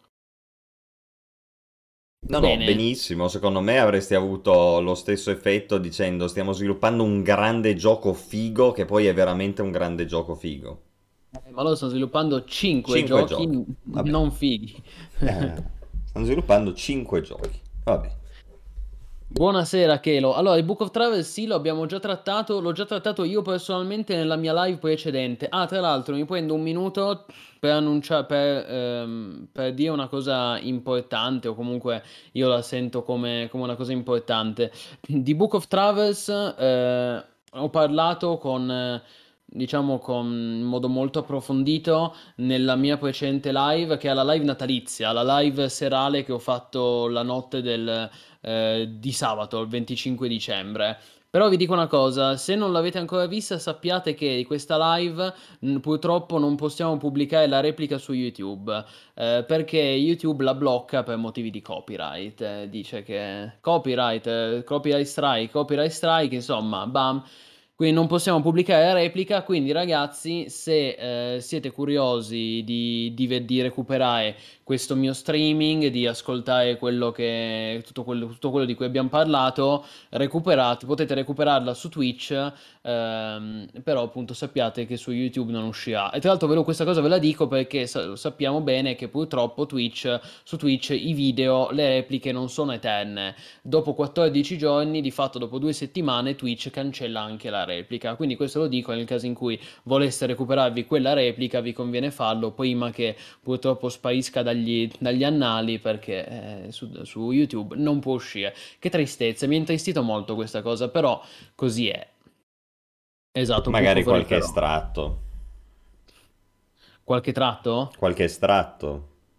Ah, eh, sì, ma cioè, non ho capito, una domanda? No, no, dico se magari su YouTube si può mettere qualche estratto di quella live. Ah, no, sicuramente si può, sicuramente. Book of Certo. Ripperoni, vuoi dirlo rapidamente? Due, cioè, due minuti? Ma guarda, proprio velocissimamente io ripeto quello che già avevo detto l'altra sera, ovvero Book of Travels, allora aveva dei problemi, era un titolo già che partiva Cioè era un gioco non per la massa, ok? Era un gioco molto di nicchia. Sì, ma era confuso anche per la nicchia. è quello che sto dicendo, è un gioco di nicchia e eh, tra l'altro a me aveva anche stupito proprio come gioco perché è un gioco che è stato comunicato in modo strano, nel senso che io questo l'ho sempre detto, eh, per come lo avevano pubblicizzato gli sviluppatori, io, io fate conto che eh, a me interessava molto Book of Travels, cioè io proprio non vedevo l'ora di giocarlo, mi ho visto tutti i trailer che avevano pubblicato, i video gameplay e da come lo avevano presentato gli sviluppatori ti dava proprio l'idea di un gioco chill, no? Co- Comfy, come si dice in inglese. Quindi vai lì, ti vivi la tua avventura in questo mondo misterioso, magico, ti fai esplori il mondo, interagisci con altri giocatori. Sembrava un po' un Journey online, l'MMO di Journey, avete presente? Ehm, ecco, poi in realtà lo giocavi e scoprivi che era un gioco che aveva il permadeath. Aveva, eh, combatte- ave- aveva il permadeath, il full loot, i nemici ti facevano un, un culo così, ti massacravano, ti ammazzavano, ti rubavano tutto e ti facevano, e ti, em- e ti uccidevano definitivamente il PG, dovevi ricrearlo. Insomma, una roba, ma veramente hardcore. E infatti poi ho letto che gli sviluppatori poi avevano rimosso o perlomeno limitato il permadeath, che secondo me non, non è che ci volesse un genio per capire che se tu pubblicizzi il tuo gioco come l'esperienza chill eh, di socializzazione, poi arriva una trambata devastante che ti ammazzano, ti lootano e ti uccidono definitivamente il PG. Non è che ci volesse un genio per capirlo, però vabbè, hanno fatto i loro errori, il gioco è ancora in early access, quindi ci sta che cambi in corso d'opera. No, il vero problema è stato, ehm, è stato a livello commerciale, perché il gioco ha venduto meno del previsto, ha avuto un'uscita su Steam deludente e eh, essendo Might and Delight un team piccolo e uno studio svedese indipendente, hanno dovuto licenziare un sacco di gente e hanno... In particolare hanno dovuto ridurre il team da 35 persone a 10 persone, quindi una stangata devastante, cioè circa il 70% della forza lavoro hanno dovuto licenziare. Il gioco tecnicamente non è morto, nel senso che loro comunque promettono che continueranno a lavorarci, ad aggiornarlo, a supportarlo. E tra l'altro su Steam c'è stata anche un'ondata di solidarietà nei confronti degli sviluppatori perché eh, la community per quanto in nicchia ha lasciato delle recensioni positive su Steam, quindi in questo momento se voi guardate la pagina di Book of Travel su Steam, la linko anche ad Askz così può farlo vedere, il 77% delle recensioni recenti sono positive. Quindi comunque è molto positivo il feedback dei giocatori, però sono pochi, appunto, ha avuto poco successo. Allora, qui eh, quello che io ho già spiegato nella mia live è che, premessa, cioè mi dispiace che il gioco sia fallito perché era molto promettente e aveva una formula molto interessante.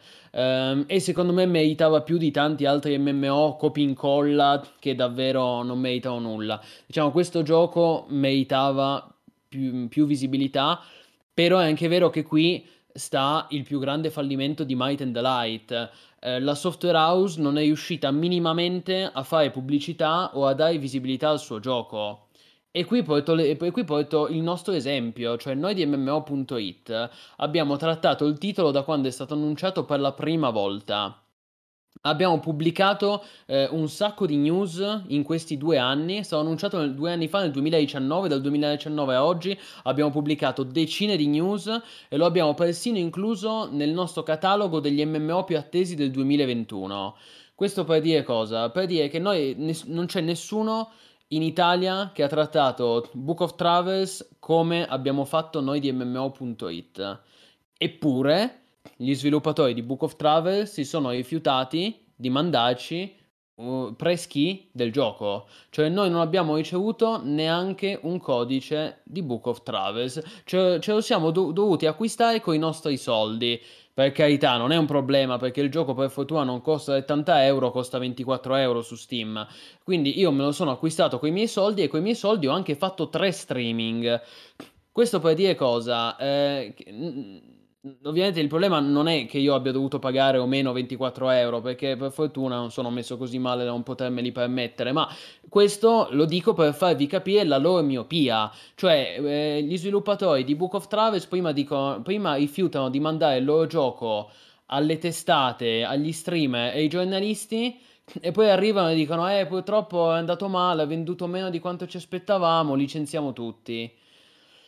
Ma porca miseria. Ma porca miseria.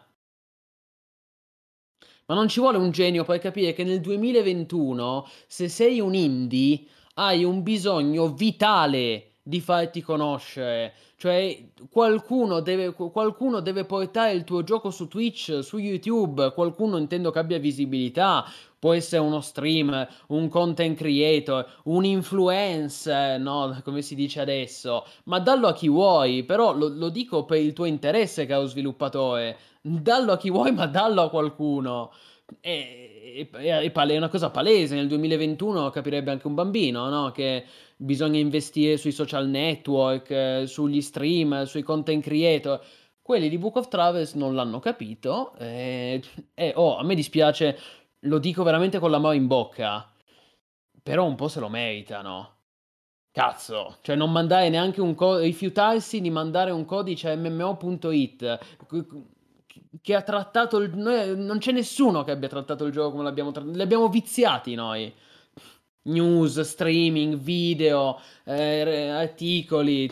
E eh, poi, vabbè, fate i vostri calcoli. Sì. E così, caro Plini, niente. Rip Book of Travels. Però sì, aveva le stato... idee troppo confuse per poter essere un prodotto che valeva, eh. Sì, Estevan è stato finanziato con una campagna Kickstarter a cui, eh, anche noi abbiamo, a cui noi abbiamo dato visibilità. Noi di MMO.it, se cercate Book of Travels, abbiamo pubblicato news sul gioco fin da quando era stato annunciato con la campagna di crowdfunding. A me dispiace, io l'ho acquistato con i miei soldi, quindi immaginate quanto sono contento di sapere che un gioco che ho acquistato con i miei soldi è fallito, o comunque sta fallendo. A me girano veramente tanto le scatole. Ma sì, vabbè, mm, dire che si sono presi i soldi e quindi sono contenti è abbastanza lontano dalla realtà dei fatti, Esteban. Parliamo di uno studio davvero piccolo, cioè hanno dovuto licenziare 25 persone, tu credi che l'abbiano fatto col, su- col- col sorriso sulle labbra? Eh, la campagna Kickstarter è stata comunque una campagna piccola, anche perché vi dico un segreto, ragazzi, quando parliamo di MMO o di MMORPG in generale, eh, il grosso dei finanziamenti non arriva mai dalle campagne Kickstarter perché per quanto possa andarti bene la campagna Kickstarter eh, cioè, cioè per, per, per, quanto possa andarti bene quanto può, quanto può raccogliere una campagna Kickstarter per un MMO un milione di dollari 2 milioni di dollari, mi voglio rovinare 3 milioni di dollari, sono comunque troppi pochi per finanziare un MMO sul lungo periodo. Quindi, ma questo adesso non lo dico per Book of Travels, eh, questa è una cosa che dico e vale per Camelot Unchained, per Shadow of the Avatar, per Chronicles of Elyria, che infatti poi è fallito. Questa è una cosa che vale per qualsiasi MMO, quindi anche nel caso in cui una campagna di finanziamento, di raccolta fondi andasse molto estremamente bene, solo la campagna Kickstarter non può bastare per, un, per garantire la vita di un MMO sul lungo termine. Ed è evidente che loro ci speravano. Infatti, io eh, ho, ho, ho, sempre detto che questi di Book of Travels avevano come difetto di avere le idee confuse. Però avevano un grande pregio ed è di metterci il cuore, perché questo gioco lo vedi che è stato fatto con passione, col cuore. Però purtroppo non basta, ragazzo mio, nel 2021 il mercato è spietato. Il mercato c'è, c'è, talmente tanta concorrenza. Cioè, ma ragazzi, viviamo in un'epoca in cui con un euro ti fai tre mesi di Game Pass e giochi per tre mesi a centinaia di titoli. Allora, è ovvio che in un mercato cannibale come questo. Eh, eh, arrivano questi sviluppatori, non fanno minima pubblicità al prodotto. Book of Travels, Book of Travels esce, zero pubblicità, zero visibilità, zero titoli, come direbbe Mourinho. È triste, ma è così. È così e non ha neanche quella sapienza che magari poteva far fare il botto, perché a volte ci sono dei titoli così che passano in sordina, ma che poi hanno delle peculiarità assurde e quindi lo youtuber lo prende e lo fa conoscere. Ma Book of Travels era confusionario fin di base, difficile da approcciare, sconosciuto, sviluppato da pochi senza alcune campagne pubblicitarie. Comunque anche lì il problema sicuramente è che non c'è stata sufficiente campagna pubblicitaria, sufficienti chi distribuite in giro, eccetera. Però il gioco poteva essere molto meglio di come lo era. Eh. Sicuramente, sicuramente poteva Perché essere io ho visto i tuoi streaming e francamente io non so come si possa pensare di giocare a, a lungo a un gioco così, fatto in quel modo. La formula era interessantissima, anche lo stile grafico, sempre detto. Bello, Però il bomba. gioco, gioco. Molto, molto lento, molto lento. E cosa intendiamo con confusionario? Che lo- quello che ho detto prima, esempio l'esempio clamoroso è quello, è quello che ho fatto prima, cioè che gli sviluppatori ti presentavano il gioco come un'esperienza confortevole, chill, in cui socializzare con altri giocatori, in cui prendersi il tè, che infatti esiste la possibilità. Peccato che poi il gioco in realtà ha, ha- ha il, il- PvP con la PEM, col full loot e la permadeath, che forse è la cosa più hardcore che esista. Cioè, ha tante meccaniche messe insieme in modo strano. Sì, ma poi è Poi- lentissimo e Lentissimo, noioso, lentissimo. troppo lento e noioso, non puoi, cioè lento va bene, ma no- non fino alla noia, ecco, cioè no. Guardate ragazzi, se volete io vi linko la news, ripeto, io ho fatto tre streaming, questo per far capire anche quanto ci tenevo al gioco, ho fatto tre streaming di Book of Travels e a me, a me piaceva anche questa impronta un po' esoterica, però è innegabile che fosse veramente un gioco lentissimo, lentissimo e soprattutto è un gioco, è un gioco in cui han- il combattimento non, non si capisce, cioè è incredibile. Io, io ho 20 anni che gioco agli MMO, caro Askez, io in tre streaming di Book of Travels non sono riuscito a fare un combattimento perché sostanzialmente cosa succedeva? Succedeva che in Book of Travels tu ti crei un PG e scegli quali, sta- quali statistiche mettergli, no? Come in qualsiasi gioco di ruolo. Però è molto hardcore Book of Travels, infatti è un tema ricorrente, no? Un gioco molto più hardcore di, co- di come lo pubblicizzassero gli sviluppatori. Ehm, e quindi, ad esempio, in Book of Travels puoi anche specia- puoi specializzarti non solo nelle abilità di combattimento, ma anche nelle abilità di socializzazione, di, di girare per- di esplorazione, camminare più velocemente, stancarsi meno, bere, mm, eccetera, eccetera. Eh, il problema qual è? Che ad esempio puoi creare dei PG che sono, che sono rotti. Nel senso che io, ad esempio, ho iniziato a giocare a Book of Travels, mi sono creato questo PG, si chiama Mo- The Moss Walker, no? Che è anche molto figo, di- perché ha delle classi assurde, no? Sembra un po' di giocare ai tarocchi, no? E quindi facevo questo PG, The Moss Walker, che sarebbe colui che cammina sul muschio, che era tipo un esploratore, un, un pifferaio che andava in giro suonando, molto interessante. Eh, peccato che in abilità di combattimento avesse zero. Ok, e, e quando aveva zero, il gioco intende proprio che hai zero. Cioè vuol dire che non puoi combattere. Cioè vuol dire che se se un NPC, se un mob ti attacca, tu non puoi rispondere perché hai zero in combattimento. E quindi lo ve- nei- in quei tre streaming che ho fatto io, ci sono io che per tre streaming vado in giro esplorando il mondo con questo PG e ogni volta che arriva un mob che mi attacca, io non posso letteralmente rispondere al fuoco, non, non posso controbattere perché ho zero in combattimento. Allora, questo non ci vuole un genio per capire che è una meccanica rotta. Cioè, nel 2000, cioè, questa è una roba che io potevo capire ai tempi di EverQuest. Nel 1996 gli MMO erano agli albori e- ed effettivamente esistevano queste meccaniche molto rotte. Ma nel 2021 come fai a pensare di pubblicarmi un MMORPG in cui il tuo PG senza volerlo ha zero in combattimento e se ha zero non è che se ha zero è un po' cioè dico ma se ha, ha zero in combattimento va, va va benissimo fai che è un po' più scarso fai che ha un, un- un debuff ma non puoi mettere che, che- che poi non può combattere cioè, non può, cioè lui, lui può essere menato e questa è la cosa divertente lui può essere menato ma non può rispondere e quindi in pratica è una carne da macello Mi stai dicendo Book of Travel Zodia, il Mossman non può menare? Eh, il Mossman non può controbattere, sì. Sì. In Ah, chat parlavano di Kenshi, bellissimo Kenshi. Io sono un grande Beh, appassionato della serie YouTube La storia del Torso Man. Beh, Kenshi è un gioco coerente, cioè un gioco di un altro tipo. Tra l'altro, eh, dico solo una cosa, pazzesco, hanno citato, Kenshi, hanno citato in chat, dico solo questo, hanno citato in chat Star Citizen. Io Star Citizen non l'ho citato appositamente quando prima ho fatto l'esempio di giochi crowdfundati, apposta perché Star Citizen è esattamente la, conf- la conferma di, di quello che dicevo prima. Cioè, perché se voi andate a vedere i numeri di Star Citizen, la campagna di, di, di Kickstarter di Star Citizen ma sia fatta, non lo so, 4 milioni, 5 milioni, non mi ricordo esattamente quanto. Ottime cifre, eh. Però parliamo tipo di 5 milioni. Il grosso dei soldi se l'è, se l'è fatto poi nel corso degli anni sul loro sito ufficiale, perché adesso sul loro sito ufficiale hanno superato i 400 milioni di dollari di finanziamento. Allora, mettiamo... Allora, capite che da una parte Kickstarter 5 milioni, dall'altra 400 milioni. Adesso per curiosità cerco anche quanto aveva fatto chi è ehm, Star Citizen su Kickstarter. Comunque, ve lo dico subito, Star Citizen su Kickstarter aveva fatto Ecco, finanziato nel 2012, infatti compie 10 anni, che bello, 2 milioni. Cioè, raga, aveva fatto 2 milioni Star Citizen, che già sembrava tantissimo eh, per l'epoca. Io mi ricordo che se ne parlava, incredibile successo della campagna di crowdfunding di Star Citizen. Adesso voglio vedere quanto hanno, fa- quanto hanno raccolto in totale, perché abbi- abbiamo superato i 400 milioni.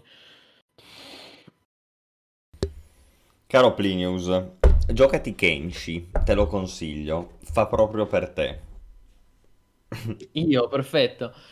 Allora, vediamo un po' se c'è scritto sul sito ufficiale quanto hanno fatto. O magari hanno tolto... No, ma comunque sì, sono circa 400 milioni, hai ragione, mi ricordo anch'io una Eh, cifra del supera- genere. li hanno superati, li hanno superati i 400 milioni. Comunque. Ve l'ho Eh, detto un'altra volta, no, di Star Citizen. C'era questo post su Reddit che a me è illuminato. Geniale, diceva... Chris Roberts si è reso conto che la parte più bella degli MMORPG non è quando esce l'MMORPG e lo giochi, ma è il momento subito prima alla sua uscita, quando sono tutti hypati. La settimana prima, due settimane prima, il mese prima, no? Pensate anche a New World, c'è la beta, c'è l'alfa, la prima volta che si può giocare sto gioco attesissimo, ah, tutti dentro, bellissimo, non vedo l'ora che esca, fighissimo, giochiamo, giochiamo, vai, vai, finanziamolo, pre-order, suona... Quello è il momento più bello degli MMORPG. E Chris Roberts ha detto, restiamo così per sempre. E questo è Star Citizen. È l'eterno hype, no? Ogni volta qualcosa di nuovo, ogni volta qualcosa a cui guardare avanti, un probabile incremento tecnologico che poi in realtà non si concretizza mai in qualcosa di vero dal punto di vista del gameplay, ma si continua ad aspettare, no? In nome del dio hype. E alla fine Star Citizen probabilmente non uscirà mai del tutto. E questo però è il nuovo metodo, è il metodo definitivo com- per fare soldi, no? Tu il tuo gioco lo tieni sempre a media cottura, come direbbe Barbero, no? Non esce mai, però tu sei sempre lì che lo aspetti e quindi sei smanioso di vedere cosa succede, cosa aggiungono, se aggiungono una nuova nave magari paghi anche, ecco è il momento giusto di entrare, c'è il free weekend, ah, e in due giorni non vedi niente del gioco, anche perché non c'è niente da vedere dal punto di vista del gameplay ancora, niente di sostanziale, però lo aspetti, lo aspetti hypato e loro si fanno i soldi così facendo. Il- è il momento prima dell'uscita dell'MMORPG, no? E questo è Star Citizen, è il, è il simulatore di hype, del- della settimana prima che il gioco esca. Del New World in beta con tutti i server crashati, anche all'uscita, ma vabbè. Comunque, e poi, e poi magari il gioco alla fine fa cagare, ma non lo sapremo mai perché non uscirà mai. È come Achille la tartaruga, no? L'uscita di Star Citizen e i finanziamenti, tu sei sempre lì che... Allora, ho controllato adesso, ha superato i 425 milioni. Pazzesco, è una macchina che non si ferma. Eh, la macchina dell'hype, proprio. Bello, Vabbè, The, Red ha ragione, è così. Però vedi, quello è quello che ti fa camminare, quello che ti fa andare a lavoro all'uscita è volenteroso perché hai l'ottica di poterci riuscire. Poi non ci riuscirai mai. Però è una sufficiente spinta, no? È come l'orizzonte, non, lo ve- non arrivi mai all'orizzonte, ma serve a camminare. E in questo caso a loro serve a fare soldi. Ma sì, infatti devo dire che a questo punto, più onesto, il povero Book of Travels, Kotsue che è stato eh, cornuto e mazziato, che comunque io per correttezza segnalo che in questo momento è scontato su Steam eh, del 20% ed è disponibile a 20 euro invece di 25.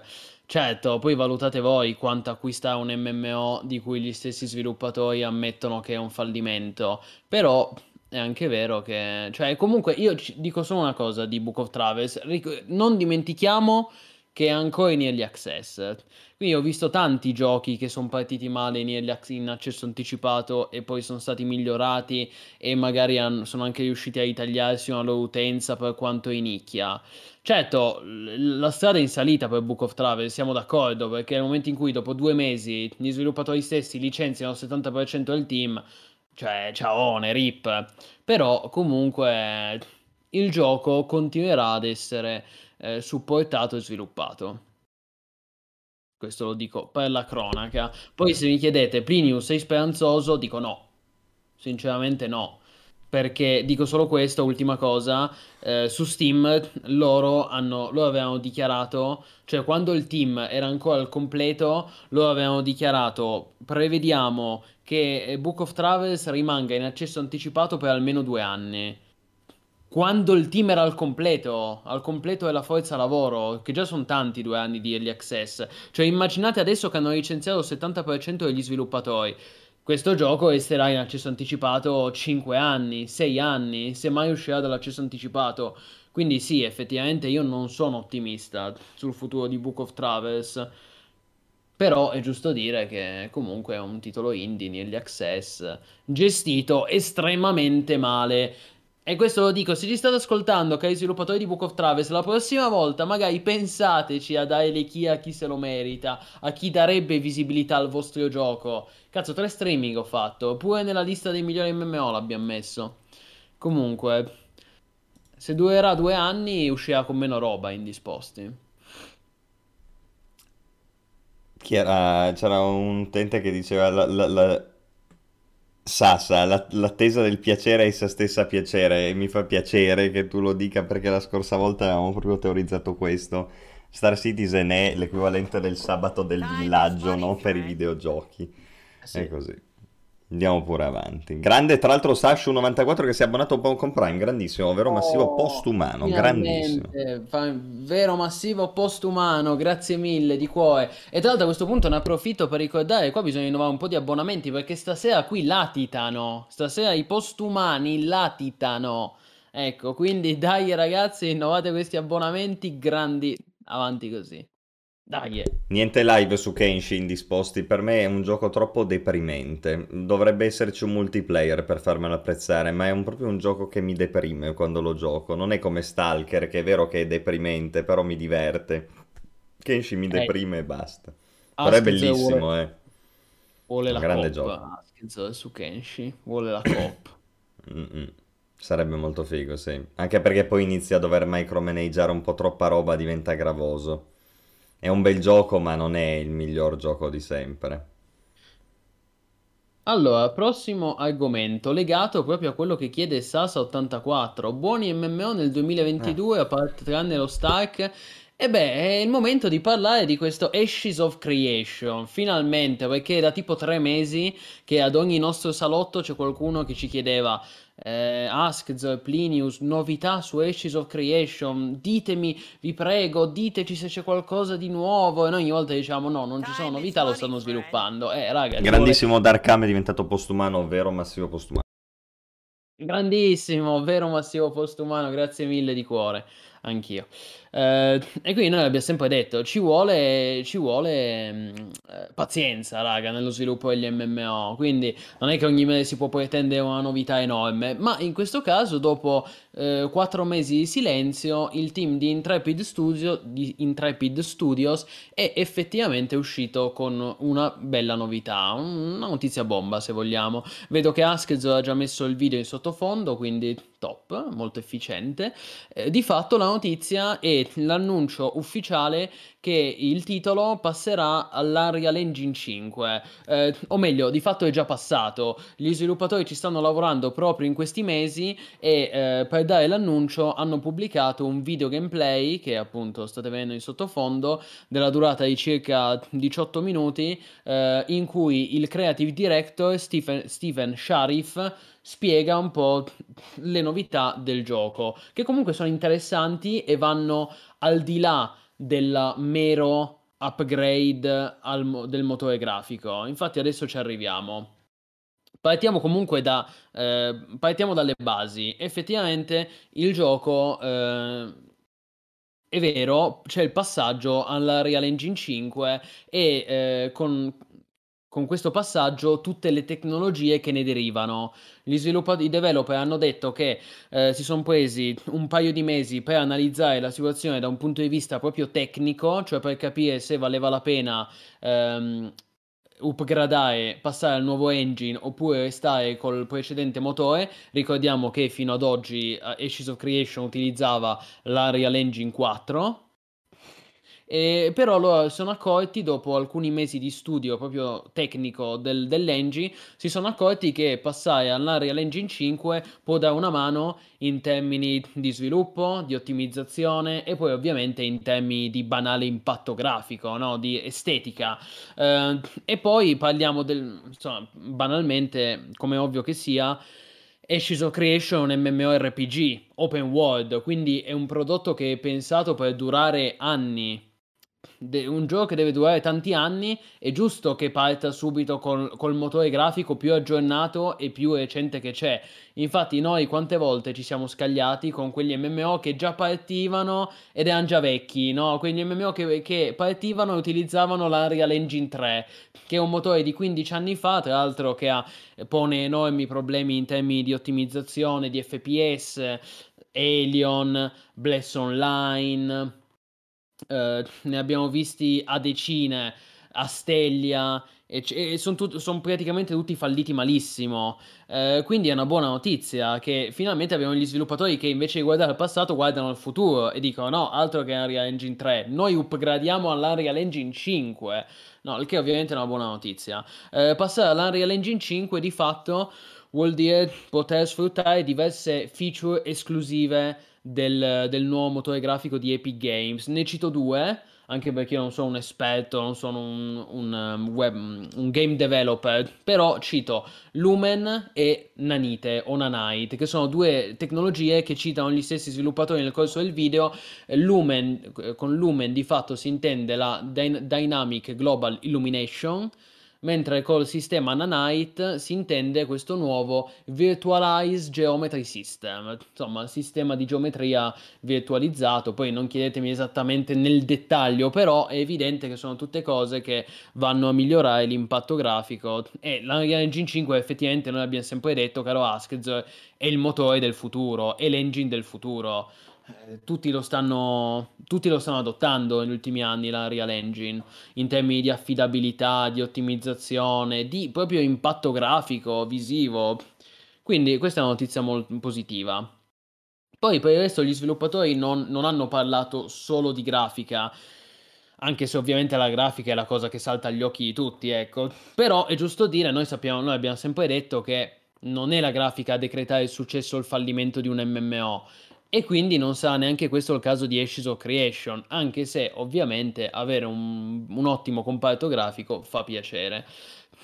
Gli sviluppatori quindi oltre alla grafica poi sono, sono, concentrati anche su altro, ovviamente continua il lavoro sul gioco a livello di gameplay, a livello di combat system e loro in particolare eh, in, questo, in questo periodo si sono concentrati molto sul sistema di movimento perché il loro, il loro obiettivo è di eh, fornire ai giocatori un sistema di, di, movimento molto dinamico. Infatti in Ashes of Creations è possibile correre, schivare, saltare ma è possibile anche eh, saltare e aggrapparsi alle rocce, cioè che mentre tu salti eh, il tuo PG rimane aggrappato a una roccia e questo darà modo anche di eh, da vita a delle meccaniche di platform, se vogliamo. Um, questo è molto interessante. Tra l'altro, poi ti, manti, guarda, ti, ti do anche un minutaggio preciso, caro Asked. Eh, a 9 minuti e 50 secondi. Che se vuoi ti do io il link. Caro Askz, mi, dimmi, mi senti? Ok, allora se vuoi ti do io il link preciso, dove qua dovrebbe essere già il minuto eh? giusto. 9 minuti e 51 secondi. 9 minuti e 50 secondi fa vedere questo scolcio di lui che entra in questa galleria ed è molto bello visivamente, molto spettacolare, eh, perché si vede poi che passa sotto e poi c'è questo effetto da, diciamo, di HDR. Eh, questo solo per far vedere proprio l'impatto grafico che, che permette l'utilizzo della Real Engine 5. Vedete è, è, molto cinematografico questo momento. Sembra quasi una scena da, da, Star Wars Battlefront 2 di Electronic Arts. Insomma, è fatto molto bene. money, ehm, poi la cosa interessante, ovviamente tutti vogliono sapere, dico, eh, ma quando, quando esce, quando ci saranno novità? Allora, la novità eh, più interessante, oltre all'annuncio del nuovo motore grafico, è che finalmente il team ha dichiarato di essere al lavoro sull'Alpha 2 eh, noi, abbi- noi, quest'estate abbiamo partecipato all'Alpha One, si è, si è tenuta tra, eh, tra, luglio e agosto, mi sembra, e noi di MMO.it, se ricordate, l'abbiamo streamata in esclusiva italiana. L'Alpha One l'abbiamo portata tutta su Twitch e su YouTube, infatti trovate le repliche sul nostro canale. Scusate. Beh, la notizia del giorno è che l'Alpha 2 inizierà nel corso del 2022, si terrà quindi eh, nei prossimi mesi. Ancora non c'è una data precisa, però è probabile che eh, così come l'Alpha 1 si è tenuta quest'estate, secondo me più o meno anche l'Alpha 2 la vedremo più o meno nel corso dell'estate.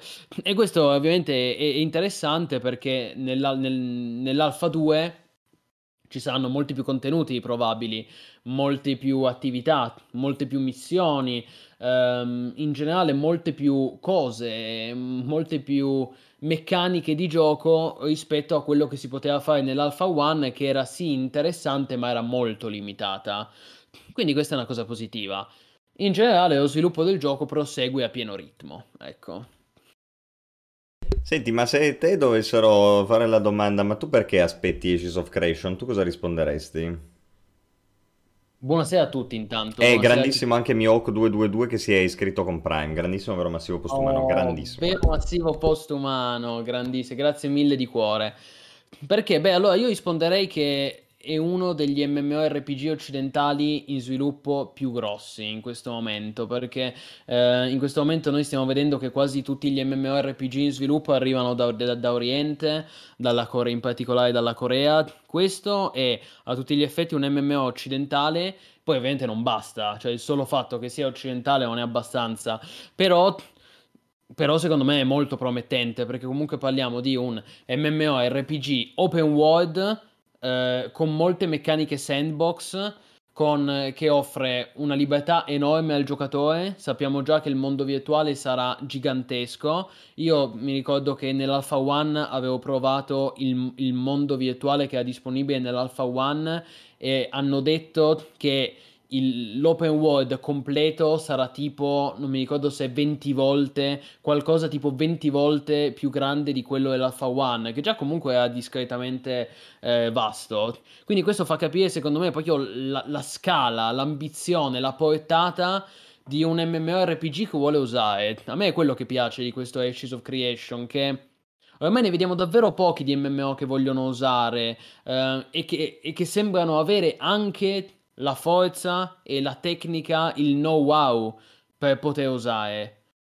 E secondo me Shadow Creation è uno di questi. Uh, sistema di carovane, di assedi, uh, ma- sistema di mount, volanti e non volanti, l'housing, il nuoto, la possibilità di andare sott'acqua, di far crescere le città, di partecipare al commercio, al crafting, al gathering, eccetera, eccetera. Dungeon, ovviamente sì, insomma, sia PvE che P- sembra una commissione, da quanto si è visto finora, sembra una commissione molto interessante, molto ambiziosa di elementi PvE e PvP in un contesto open world next gen. Poi ovviamente bisogna vedere se riusciranno a realizzare tutti questi elementi. Sul sistema di combattimento devono ancora lavorare tanto. Però, insomma... Sì, devo ancora vedere delle cose in più prima di, a livello di gameplay vero e proprio, perché per adesso tutti i video che vediamo c'è questo bello open world, bella grafica, gli effetti, eccetera, sì, ma poi il gioco, dov'è il gioco? E per adesso il gioco l'abbiamo visto soltanto nella bruttissima alfa che abbiamo streamato, che era veramente orripilante, che non mostrava Ah, niente di quello che doveva dare di nuovo Ashes of Creation. Vabbè, scusami, tu avresti mai giocato a un gioco così? Mai nella vita. Allora l'alfa deve anche essere, devi farti furbo, devi presentare una roba che accalappi l'utente. A me quell'alfa lì mi ha fatto dire, cazzo, se questo è Ashes of Creation rimane sullo scaffale. Ma raga, allora è ovvio, non è questo Ashes of Creation, è, è una pre-alfa, è alla primissima. Non Poi sì, possiamo uscire. discutere sul fatto che per essere la prima pre-alfa potevano pubblicizzarla meglio, e io sono d'accordo, però eh, secondo me qua si sottovaluta, secondo me sottovalutate quanto cambia un gioco visto in pre-alfa da un gioco fatto e finito. Cioè faccio un esempio. Path of Exile, qualcuno di voi l'ha giocato in pre-alfa? Perché se voi eh, vi andate a guardare su YouTube i video di com'era Path of Exile in pre-alfa, io vi assicuro che faceva schifo, faceva veramente cagare a spruzzo. Poi voi lo guardate quando è uscito anni dopo ed era un ottimo, un signor action RPG. Quindi per dire, sì, ovvio che è ancora presto per dire capolavoro, sono d'accordo. Però se il gioco uscirà, che ne so, tra tre anni, cioè da qui a tre anni a livello di gameplay, cambia tutto. Ad esempio, anche chi critica dice non ha i movimenti di Black Desert. Ho capito, ma Black Desert è, usci- è un gioco uscito, fatto e finito da 5 anni. Questo è in pre-alfa. Eh, Senti, ovvio. ma il combat di questo com'è?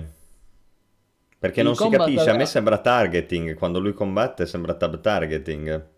Il combat aveva questa via di mezzo, eh, ti ricordi, a ibrido, nel senso che sia eh, pu- puoi, puoi switchare, sia tab targeting che action combat. Mm, sì, vabbè, però c'è un nucleo fondamentale, perché anche quando puoi switchare c'è comunque un nucleo fondamentale. Eh, lì bisogna capire quale parte svilupperanno di più nel corso degli anni. Quando l'ho giocato io, ehm, mi, sono trovato col sistema tab targeting. Però è anche vero, è vero che se, se switchavi diventava tipo GV2. Sai che anche su Guild Wars 2 puoi attivare l'action combat, però è più che altro una telecamera. Sì. Ecco, è tipo eh, su quel stile Guild Wars 2, ecco. Ok, mi sembra più stile WoW vederlo così, devo dirti la verità, con tante skill in barra. Sembra più... Che- A me andrebbe benissimo, eh, perché io sono un grande appassionato, quindi meglio così che fare le ciofeche action che poi fan cagare. Ma eh, allora io voglio solo dire, ragazzi, cioè voi state vedendo delle cose che non sono definitive, cioè palesemente non è definitivo. Eh, Autarkeia dice, dubito che cambieranno il sistema di combat, ma invece assolutamente sì, raga, il combat system è una delle cose che si sa, cioè si, si sa che è, è provvisorio, quindi assolutamente sì, cambieranno il sistema di combattimento. Cioè, raga, non crediate che questo sarà il gioco finale. Poi io non lo so, e magari uscirà a fare schifo uguale. Però, Ha trovato una sorpresa sotto l'albero, era un Unreal Engine. Sì, Boh. vabbè, quello è un easter egg eh, per, per annunciare che hanno fatto l'upgrade all'Unreal Engine 5. Cazzo, un attimo prima era davanti a un crinale bellissimo, potevamo vedere cosa c'era oltre. Guarda, guarda questa immagine molto bella con il mondo virtuale così. È figo, eh? Il mondo è bellissimo. la Graficamente draw mi distance, piace molto. La draw distance è fighissima, infatti Mm. questo l'avevi, l'avevi vista anche tu durante Molto il mio bello quello. One. Che tu- in, in Ashes of Creation, ragazzi, c'è questa distanza per cui tu puoi vedere cosa c'è a 10 km di distanza, a 20 km di distanza. Quello è molto bello. Poi io... eh, è molto fa- eh, vedo che la chat è interamente presa male. È un vostro diritto. Io nel dubbio, infatti io dico, nel dubbio ragazzi basta non pagare, basta non pagare e vediamo cosa fanno. Ma Vediamo no, ma sai fanno. qual è il fatto? Che di queste cose, la grafica, l'Unreal Engine, le animazioni, i modelli, il lumen, cioè giustamente la gente si è rotta il cazzo, capito? La gente vuole vedere il gameplay, cioè vuole vedere, vuole dire qua- che cosa mi fa prendere questo gioco rispetto a un altro gioco. E tu infatti giustamente hai detto, è un ibrido, que- le carovane, l'housing, conquista territoriale, magari robe di questo tipo. Benissimo, questo è ciò su cui bisogna puntare, però vediamolo, perché per adesso non abbiamo ancora visto. Allora, a vedere questi encounter del cazzo con un motore che ancora evidentemente non va bene, un combat system grezzissimo, rischi che poi c'hai l'effetto contrario, cioè invece di alzare l'hype lo abbassi perché c'è la gente che ti dice ma io sta roba qua non è altro che una grafica migliore di cose che ho già visto e rivisto 3000 volte, perché dovrei giocare iniziare Ashes of Creation che tra l'altro ha anche il canone mensile rispetto a un altro gioco? Ecco, quello che abbiamo visto fino adesso non è sufficiente per arrivare a questa conclusione, no? vedremo in futuro. Tu hai già citato delle cose, infatti te l'ho chiesto per quello prima. Ma allora, io sono d'accordo su molte, su, su molte delle cose che hai detto. Io dico solo, ragazzi, non esageriamo con la negatività. Va bene che ormai siamo tutti abituati alla negatività perché siamo nel 2021 su internet e la negatività è ciò che domina, però io leggo paragoni con New World e dico, raga, ma dove li avete visti? Cioè non c'entra niente Sì, con New no, questo non World. c'entra niente con New World, lo si vede subito. niente, ve lo dico proprio. Io, io l'ho giocato, cioè ho giocato sia New World che l'Alpha di Ashes of Creation. Piuttosto paragonatelo a, non so, a GV2 o... Ma wow, Però, sì, però proprio New World, no. Cioè, io sono tutto, come diceva non so più chi prima, per un eh, tab targeting fatto bene. Anzi, secondo me è l'unico modo di fare gli MMORPG tradizionali. A me degli MMORPG tradizionali piace, piace fare il contenuto di gruppo, no? Si chiamano MMORPG, quindi che sia PvP o che sia PvE vuol dire che ognuno va con i suoi amici o con il suo gruppo a fare delle cose e ognuno ha il suo ruolo. Questo per me è l'essenza. E questa essenza non la puoi avere col, eh, con l'Action Combat molto spesso. L'unico che è riuscito un pochettino è Guild Wars 2 e ci è riuscito dopo anni e anni di perfezionamento della formula. Se no, tanto vale fare un tab targeting fatto bene in cui ci sono i ruoli ripartiti, che non devono essere per forza tank killer e DPS, eh? Devono essere i ruoli. Poi certo, il io... tank e l'healer teoricamente ci dovrebbero essere sempre, però tu puoi avere debuffer, puoi avere buffer, puoi avere gente che scuda. Cioè, Scusa, chi, chi ha detto che non c'è tank healer DPS in Ashes of Creation? no, no, non stiamo parlando più di Ashes of Creation nello specifico, è un discorso Ah, generale. ok, ok, non avevo capito. No, e qua sembra. Qua, qua infatti ti dico, per me questo, da- a vedere la barra delle spelle come si svolge il combat, questo è un tab targeting alla WoW che avrà tank killer e DPS se non si fumano il cervello, perché mi sembra che quello sia l'andazzo. Lo vedi da- lo, lo intuisci da molte cose, anche in questo streaming lo intuisci da come combatte, da come è fatta la Eh. barra. Sasa dice: Quando hanno posticipato Cyberpunk tre volte io ero negativo. Non so quante volte mi hanno detto di non essere negativo e invece. E infatti chi è? Chi è che vi ha sempre detto di andarci cauti su Cyberpunk? No, perché qui ragazzi, eh, vedo che spesso c'è la, me- c'è la memoria Arrivo subito. corta. eh. C'è la memoria corta. Eh, peccato che Askezor se ne va perché è umile. Perché è umile, ma è stato Askezor che per mesi prima che uscisse ha detto: Raga, occhio, perché Cyberpunk c'è il rischio sola. Quindi magari aspettate, aspettate qualche giorno di vedere un po' di video su YouTube, di vedere un po' di recensioni, di leggere un po' di pareri. Tutti in preda all'hype. No, no, Askezor, che cazzo dici? Sarà bellissimo, sarà bellissimo. Tutti a preordinare e poi Cyberpunk è una delusione. Tre mesi fa, di nuovo, la storia si ripete. Chi è? Chi, eh, chi è che, de- che per mesi vi ha detto, ragazzi, occhio con New World? Perché comunque la beta aveva tanti problemi, il gioco è stato cambiato più volte nel corso di sviluppo, doveva- è nato come un sandbox PvP, lo hanno fatto diventare un, un team park se- con, con PvP opzionale, quindi andateci piano, magari evitiamo i pre-ord, magari non facciamoci prendere dall'hype, tutti a dire, eh, Plinius, che cazzo dici, sei un hater, ah, Asked, che cazzo dici, pre-order, pre-order, pre-order, New World, delusione, quindi eh, chi, e chi è che ve l'ha detto? Noi di MMO.it ve l'abbiamo sempre detto, quindi adesso, eh, quindi adesso non paragonateci, cioè... eh, Adesso non venite a dire, eh ma Plinius, tu sei qui che ci dici hype, hype su Ashes of Creation. No, io non dico hype niente, anzi io dico non preordinatelo e non spendete soldi. Però io da una parte dico non spendete, se, se siete in dubbio non spendete soldi, dico. Però al tempo stesso, secondo me, non è neanche giusto diventare dei vettori di negatività totale. Perché, perché? Perché? Perché nella vita bisogna mantenere un equilibrio. Cioè, basta, se, se una cosa non vi convince, non c'è bisogno di diventare delle anfore di negatività. Basta non acquistarlo. E questo valeva per Cyberpunk, come valeva per New World, come vale adesso per Ashes of Creation. Non c'è bisogno di essere negativi. Non vi convince? Basta non spendere soldi. Tutto questo. Beh, però non è vero. Bisogna, bisogna combattere attivamente contro la merda. È chiaro, è chiaro che bisogna combattere attivamente, però eh, adesso io, io mi- non sono neanche d'accordo con una negatività totale verso un gioco in pre-alfa. Ecco, Non non preventiva, condivido. cioè Non non preventiva immotivata, non pregiudizievole, ma poi quando si hanno dei dati a portata di mano ci sta a essere negativi, se no ci succhiamo tutta la merda e ce la facciamo pure piacere, poi il gioco, il videogioco come medium non evolve, quindi ci sta a rompere il cazzo.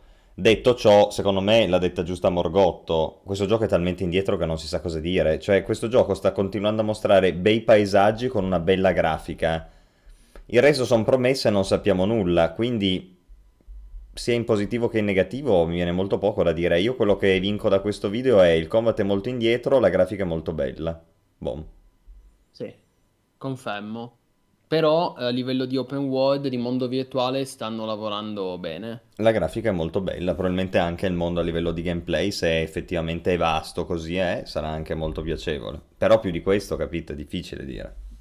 No, no, chiaro. Noi quello che possiamo fare, è, ovviamente su MMO.it continueremo a seguire gli sviluppi del gioco e ehm, ovviamente streameremo anche l'Alpha 2, così come quest'estate abbiamo streamato l'Alpha 1 in esclusiva italiana, tra l'altro, ricordo. E se il gioco avrà dei difetti, non vi preoccupate, saremo i primi a dirlo.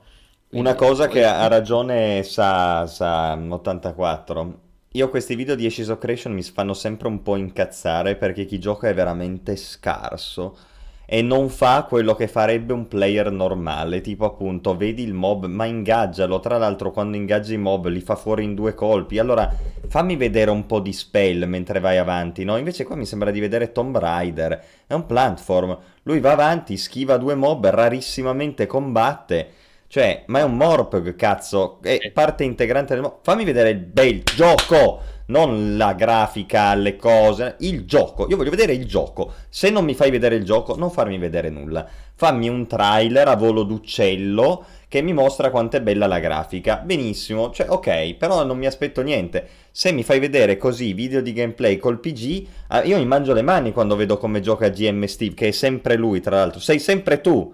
Sei sempre tu, GM Steve. Sì, allora, è tutto spiegato. Eh, non- eh, questo, questa è una tech demo, nel senso, eh, le cose che tu hai spiegato, Askzo, perché lo- cioè, questo non è un video fatto per mostrare il gioco, è un video fatto per eh, annunciare il passaggio all'Unreal Engine 5. Io, io lo so, io l'ho ascoltato questo video. Questo è semplicemente un video in cui lo- eh, il creative director Steven Sharif si è messo a registrare mentre lui par- parla del fatto che il gioco è stato upgradato all'Unreal Engine 5, cioè non vuole essere un video in cui gli sviluppatori mostrano il gioco, perché lui non vuole mostrare, anzi, io che ho ascoltato il video, lui addirittura cerca di evitarli i mob. Lui dice proprio aspettate che cerco di evitare questi mob così vi spiego come abbiamo fatto a fare l'upgrade all'Unreal Engine 5, capito? Perché non è quello. Sì, ma scopo. questi sono lo stile di video di Ashes of Creation è sempre quello e fanno tutti cagare, ok? L'unica cosa che ti fanno vedere di buono è la grafica e anche quella ti viene mostrata male, perché ad esempio lui non passa in rassegna una cosa che adesso ti mostro io e te la mostro io dal video, cioè che ci sono gli effetti particellari ambientali della neve che ti viene addosso che cambiano a seconda dei ripari in cui tu vai, ok? E quindi ci sono dei ripari che ti bloccano l'incedere della neve ed altri che invece ti lasciano la bufera, ok? Una roba del genere, tu stai fermo 4 ore a farla vedere se il tuo obiettivo è quello di mostrare la grafica, invece qua non viene neanche fatta vedere un attimo, ok?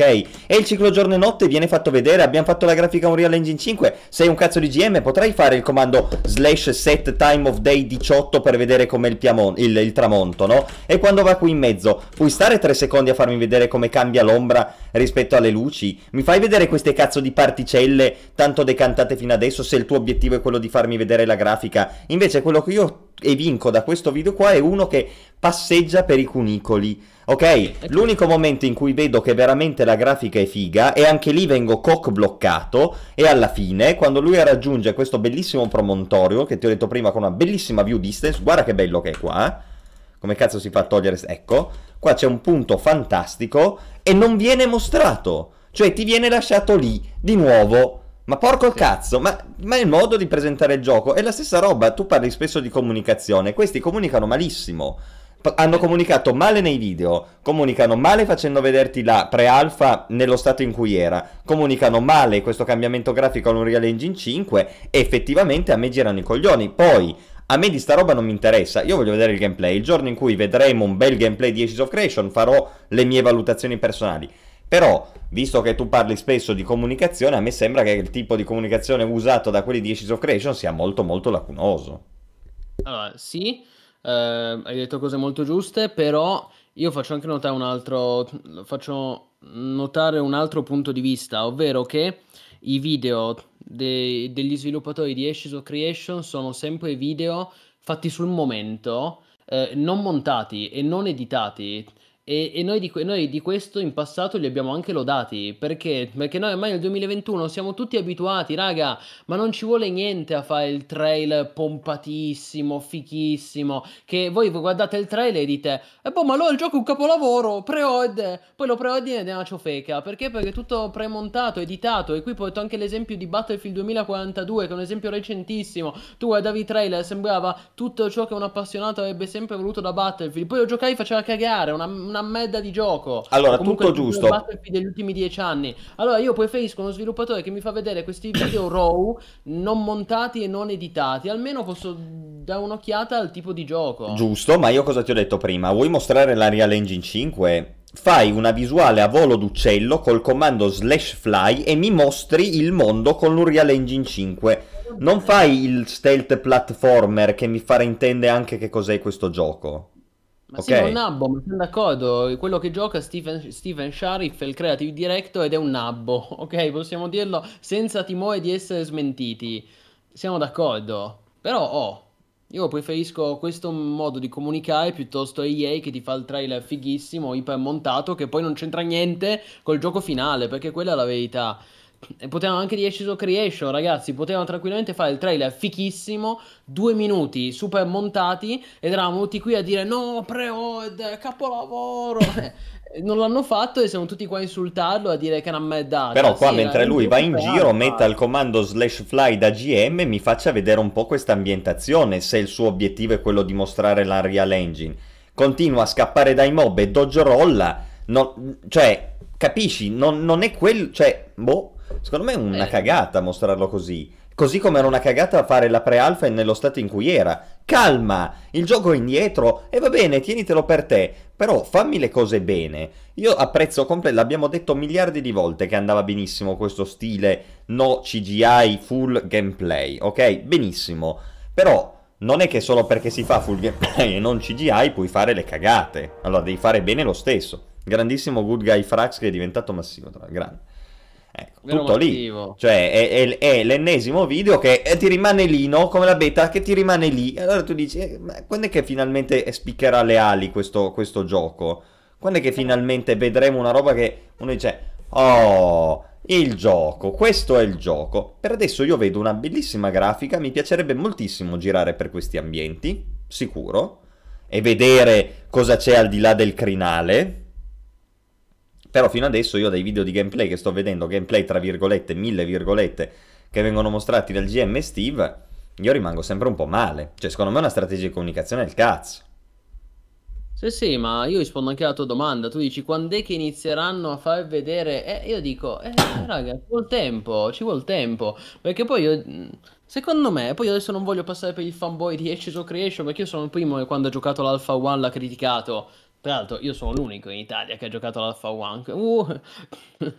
no, vabbè, eh, flex a parte.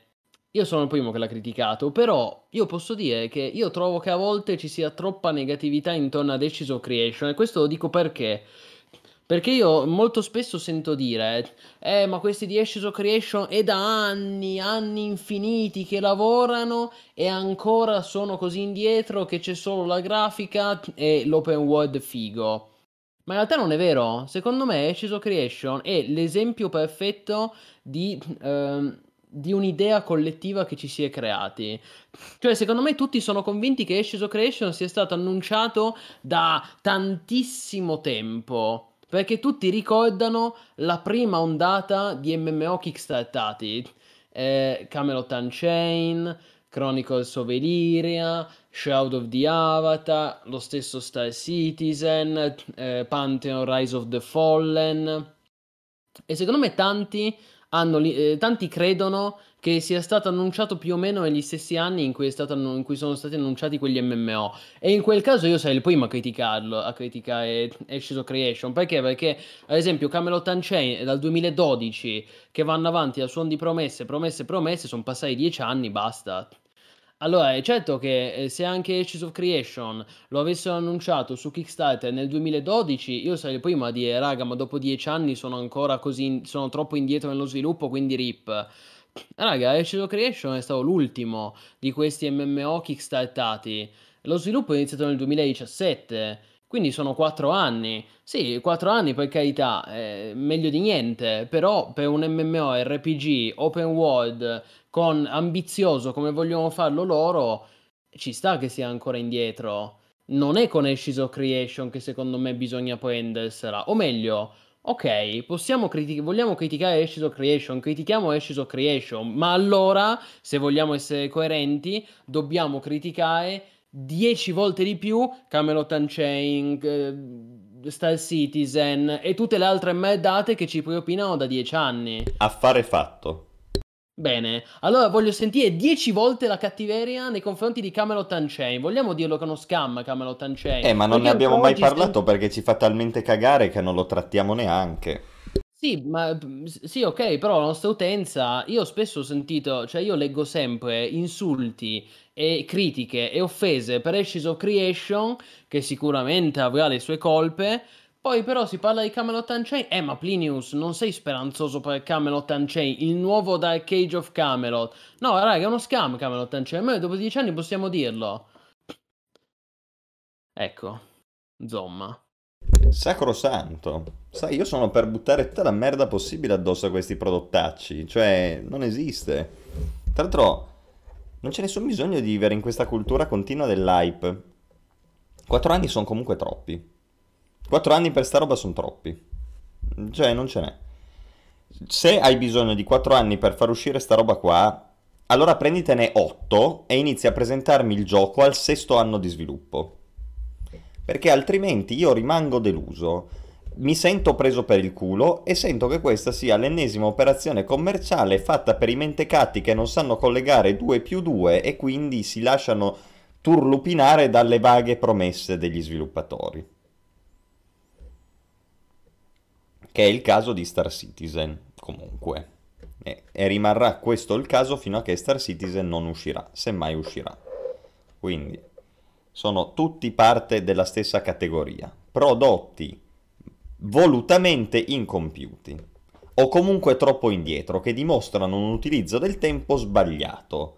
A livello comunicativo non ci siamo, dunque io non posso essere aipato positivamente per questi giochi. Poi che tu mi dica Ashes of Creation è sulla carta per adesso meglio di Camelot Unchained, ovvio, ma certo, cioè, così come quando pa- sparavamo merda su New World, era, forse era da sparare ancora più merda su New World, non solo che poi sai com'è anche il discorso. No, noi abbiamo è sparato facile. quanto era giusto, sono gli altri che... Però sai, adesso sono tutti sul carro dei vincitori, no? Adesso New World è conclamato che fa schifo, quindi è facile parlarne male, no? È facile adesso dire 10 volte la merda che si era detta una volta su New World. Ma all'epoca, quando noi dicevamo un decimo della merda che New World si sarebbe meritato, c'erano le shitstorm perché la gente non aveva ancora computato che il gioco era una merda. Quindi, cioè, non è così semplice, capito? Detto ciò, hai assolutamente ragione. Ci sono dei giochi che si meritano 10 volte la merda su Ashes of Creation, però questo non vuol dire che anche Ashes of Creation non si meriti un po' di merda. No, no, ma io non ho mai detto che non si può criticare perché altrimenti è lesa maestà.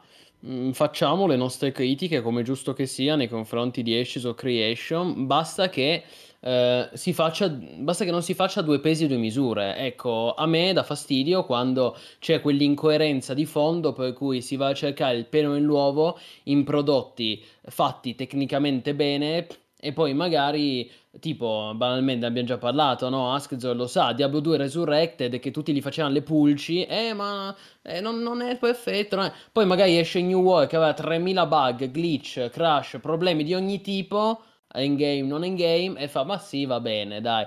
Bisogna essere coerenti, tutto qua. Poi certo che si, si può e si deve criticare of Creation. E poi è questo che io dicevo che aspetto con grande interesse l'Alpha 2, che, inizia nel, che si terrà nel 2022, perché a questo punto voglio vedere, li voglio mettere alla prova, vedere come sta avendo sul gioco, se cresce bene.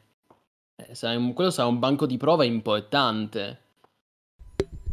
Riguardo Star Citizen, sì. io potrò dire che Star Citizen è un gioco giudicabile e quindi finalmente ha concluso la sua epopea di hype continuo quando sarà conclamato che il progress non viene più whippato, perché tanto io a sperare all'uscita di Star Citizen non ci spero.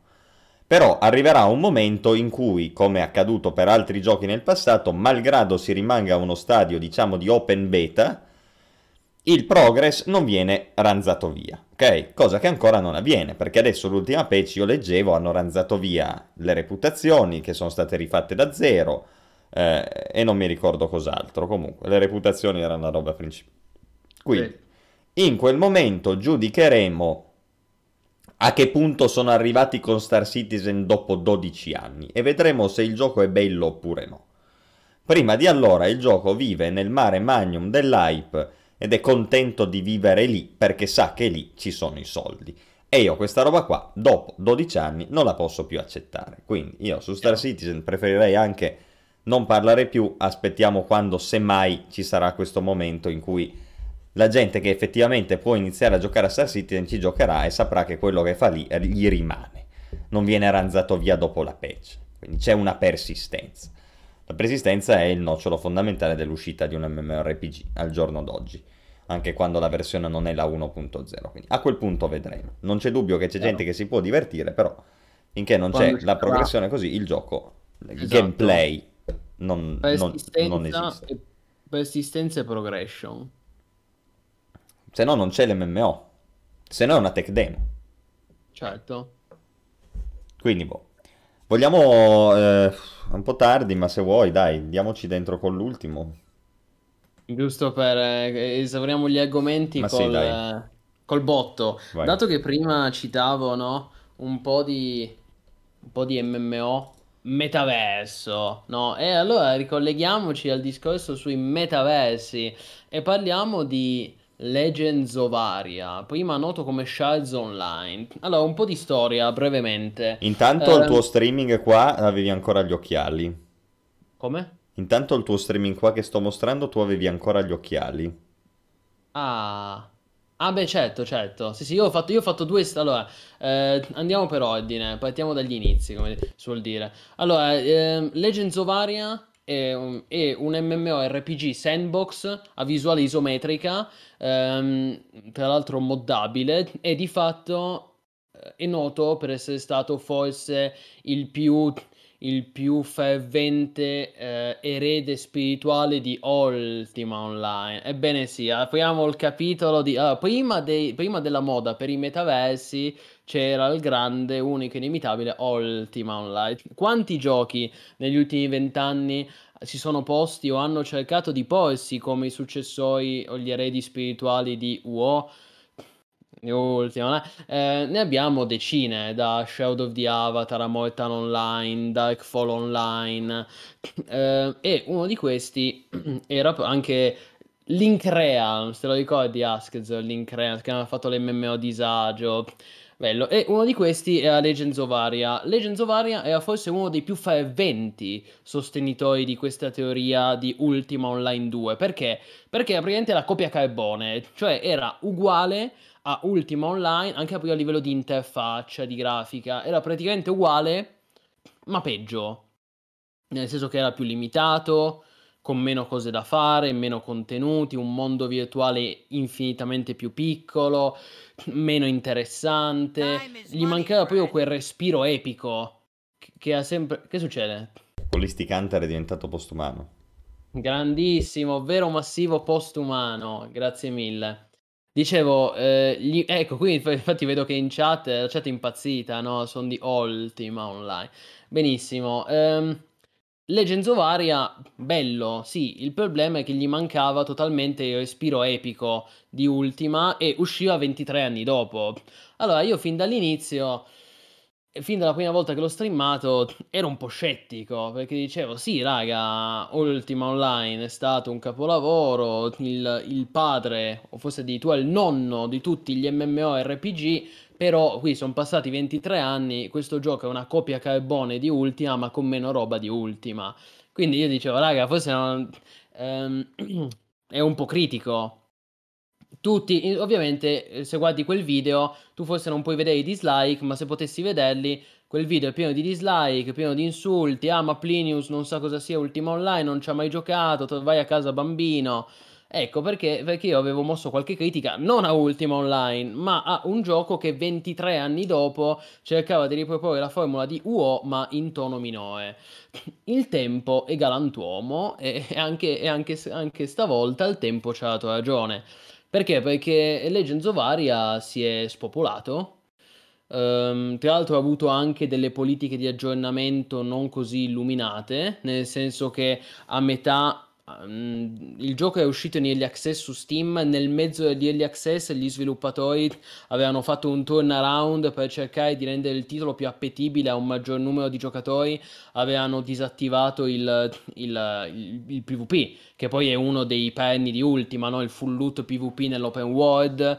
E ovviamente, quei pochi giocatori che erano rimasti si erano rivoltati. Allora avevano messo un DLC a pagamento. Avevano pubblicato un DLC a pagamento mentre il gioco era ancora in accesso accesso anticipato, attirandosi ulteriore shitstorm. Insomma, è stato aggiornato male e e alla fine il gioco è sostanzialmente morto. Nel senso che noi oggi, se andiamo su, su Steam Charts, te lo linko anche, caro Askz.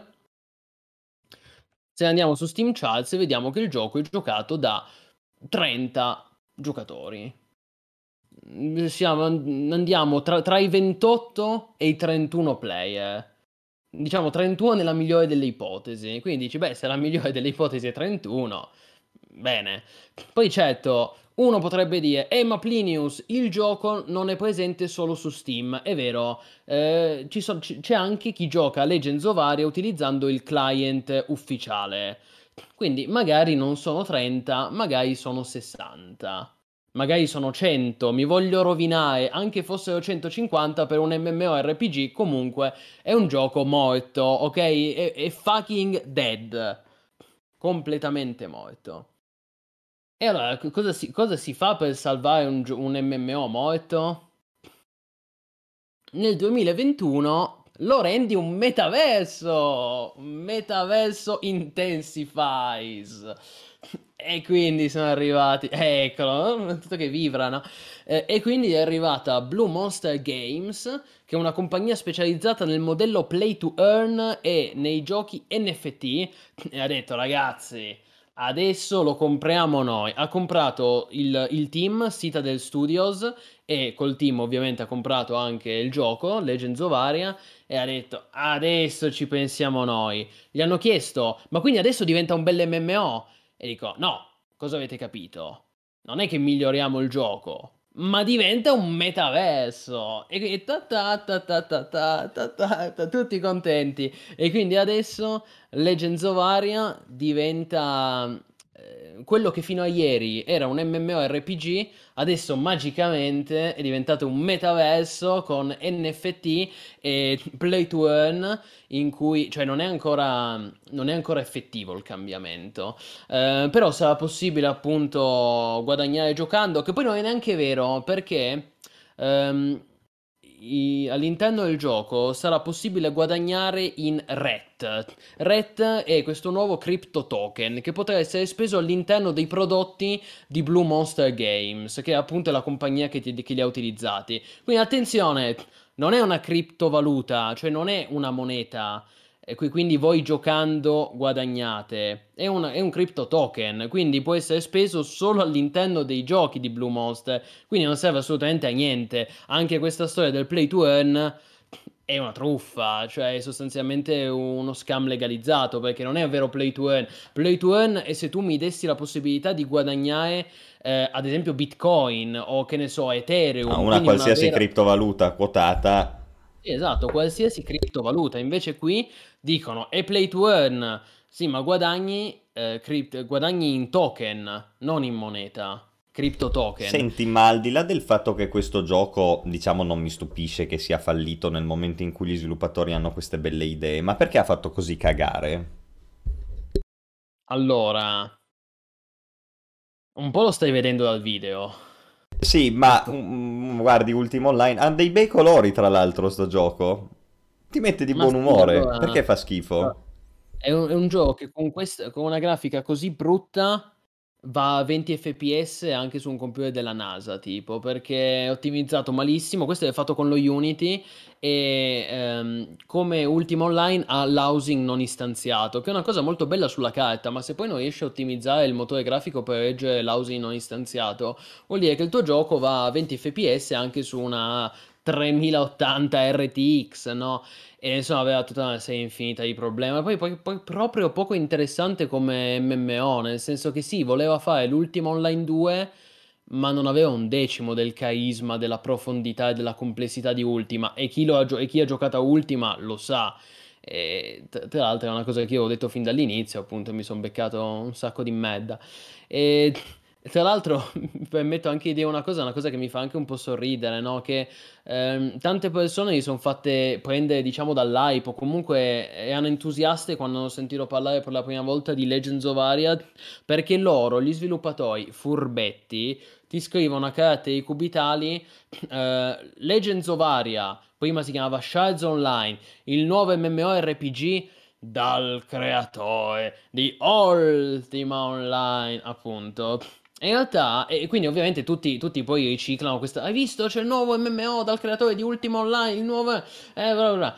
Non è vero, non è vero, nel senso che eh, loro sono stati molto furbi. Eh, il creatore di Ultima Online potremmo intendere Richard Garriott o Raf Coster. Invece loro, inte- con, eh, cre- loro intendono Derek Brinkman. Allora, chi è Derek Brinkman? Io ho fatto un po', fatto un po' di storia, mi sono studiato un po', eh, appunto, la storia. Allora, Derek Brinkman è stato il lead developer di Ultima Online a partire dal 2006 per circa per alcuni anni. Ha partecipato, effettivamente è stato lead developer di Ultima, questo è vero, eh, durante il lancio di alcune espansioni, tra cui se non sbaglio Age of Shadows. eh, ma attenzione, quindi non è falso dire che effettivamente Legends of Aria è stato eh, sviluppato da uno dei creatori di Ultima, perché effettivamente lui ci ha lavorato, ma lui è entrato nel team di Ultima Online nel 2006. Cioè, raga, quando il gioco era in totale fase calante, cioè non è assolutamente lui che ha creato, cioè lui in pratica, cioè questo qui è arrivato, è diventato il developer di Ultima Online quando Ultima Online non se lo cagava più nessuno. E questo che non ti dicono. Ovviamente poi la gente legge dal creatore di e quindi si fa prendere dall'hype, però se poi vai a studiarti in realtà eh, la carriera di, di questo signore, Derek Brinkman, che adesso si è sistemato, perché adesso lui essendo stato acquisito da, ehm, da Blue Monster Games di- diventa il CTO di Blue Monster Games, quindi lui è a posto, però insomma furbetti, ecco. Senti, ci suggeriscono in chat di fare gli NFT sugli scheleri di Askzor. Potremmo, Certo. eh? Metaverso. Ma io ho sempre detto, noi se, se- se avessimo voglia e un minimo di conoscenza nel programmare queste cose, noi diventiamo ricchi, mettiamo gli occhiali da sole di Plinius, gli scledi, il- il- il- gli scledi di Askzo, la maglietta di MMO Hit. Siamo troppo pigri, caro Facciamo le Askzo, magliette di MMO Hit. come NFT.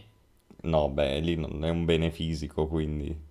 Ah, come bene fisico. Eh, ma allora vedi, non stai sfruttando Eh, questa lo so, infatti gli scleri di. Askzor sono già una buona idea, oppure i pareri negativi sugli MMORPG, li metti dietro NFT e tu poi hai una clip audio che è di tua proprietà, certificata in blockchain, che puoi far partire e c'è Askzor che sclera, no? È lì che ti dice se ti piacciono i paesaggi autunnali di New World vai a giocare a No Man's Sky versione 1.0. Certo, sì, sì, no, infatti ci, ci starebbe. Poi, eh, come dice Sassa, più che dal creatore di dal tizio che ha fatto chiudere definitivamente Ultima Online. Sì, povero Ultima, in realtà non è chiuso ancora oggi, giocabile, tra l'altro è free to play adesso da un paio d'anni. Però è vero che eh, cioè Ultima Online nel 2006 è esattamente quando è andato in fase calante, cioè avrebbero dovuto dire dal dallo sviluppatore che ha rovinato Ultima Online. Avrebbero, sarebbe stato più onesto. Sarebbe stato più onesto. E niente, Rip Legends of Aria, 30 players. Beh, buono, dai. Guarda che se facciamo l'MMORPG di MMO.it abbiamo più di 30 players, eh? Sì, sicuramente andiamo meglio di loro, non, non c'è minimo dubbio, anche perché noi abbiamo le idee chiare, mentre invece loro nel corso dello sviluppo hanno più volte fatto lo switch alla New World, cioè sì PvP, poi no, niente PvP, è troppo in nicchia, poi no, scusate, rimettiamo il PvP, disastro, insomma. Bello, le idee chiare. Le idee chiare e, e io l'avevo detto mentre lo streamavo questo gioco. Quanti insulti mi sono beccato. Il tempo è galantuomo, eh. Come Perché sei? poi io dico, Ultimo Online è stato un capolavoro, benissimo, ma possiamo, cioè possiamo dire che questo gioco non ha niente di più, anzi ha qualcosa di meno? E non si poteva dire. Cosa Plinio stai toccando? Il nuovo Ultima. Eh, vabbè. Eh. Boh, ragazzi. Andiamo a giocare a Legends of Aria of Creation. Prima noto come Shards Online. Shards e poi è diventato Shards Offline. Eh, ragazzi, insomma, è quasi mezzanotte. Ultime domande e poi chiudiamo. Ultimi 5 minuti. Eh, Zuckerberg eh, sta già facendo il, il metaverso. Di fatto esiste già, si chiama Horizon Worlds. Anche se sì, non, non è effettivamente un MMO vero e proprio. Però è, di fatto è, un- è uno spazio virtuale, è una specie di social network accessibile tramite VR. Bello. Dovremmo, vedi, c'era, adesso propongono qui, no, le classi MMORPG, ma vi do io, sapete che Stalker voleva fare questo, aveva diramato questo NFT Stalker 2 che se lo compravi diventavi un, un NPC dentro il gioco, no? Cazzo, potevamo fare la colletta, facevano il PG Askzor, che tu gli portavi le armi e le cose, no? Gli artefatti, le armi, i mod, eh?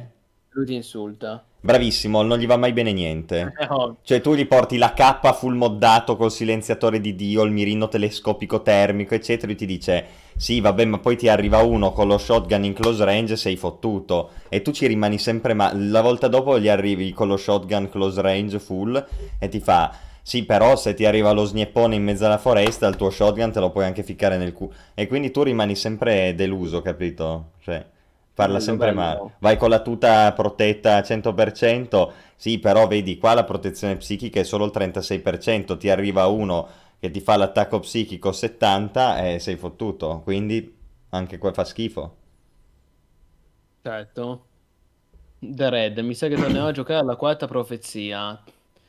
Eh, guarda, Sassa, ne abbi- di La metaverso, profezia. NFT, queste cose qui ne abbiamo parlato, abbiamo dedicato tutto lo scorso salotto. Infatti ti- il mio invito è recuperarlo, non, non dico tutto, però almeno la- le parti che ti interessano. Yes, ne abbiamo parlato in lungo e in largo. Sì, sì, abbiamo discusso anche di questa presentazione Ci vediamo sul distopica metaverso. di- eh, come? Ci vediamo tutti sul metaverso. Bella, raga, ci vediamo sul metaverso. Abbiamo parlato di questa presentazione distopica di Zuckerberg che, che sembra sempre più un automa. Eh, questo gioco sì, l'ho visto. Ho visto che il graficone è autarcheia, però non è un MMO, eh, attenzione. Cioè, è facile fare un gioco col graficone next gen eh, nel momento in cui è un single player. Figo, sembra molto interessante anche come, come mm, combattimento action. Vediamo anche, mm, come si chiama il nuovo Souls-like che deve uscire a febbraio. Elden Ring. Bravo. Quello, quello tanta roba. Poi questo gioco com- comunque il trailer scatta, eh. Ve lo dico, mi fa ridere che c'è scritto 60 fps, ma non va a 60 a meno che non è un problema del mio computer. Però vabbè, è evidente che con un single player è più facile da realizzare, ecco.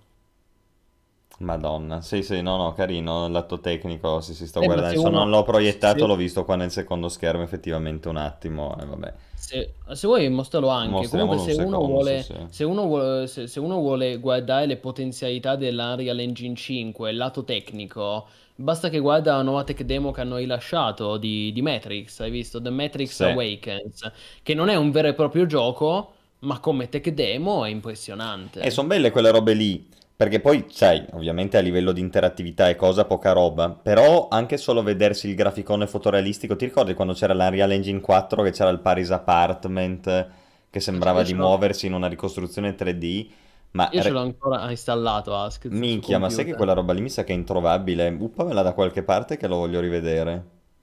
Sì, tanto pesa 500 mega. Sì, sì, quello è fighissimo. Insomma, eh, tech demo sono sempre interessanti. L'unica cosa è che rimango sempre un po' male quando, quando vedo in- a- qual è l'obiettivo finale, no? L'obiettivo finale è sempre quello di avere una bella grafica da screenshot, chiamiamola così, no? Quindi proprio l'immagine bella, realistica, verosimile, no? Che, sei- che quasi non sei in grado di distinguerla rispetto alla realtà.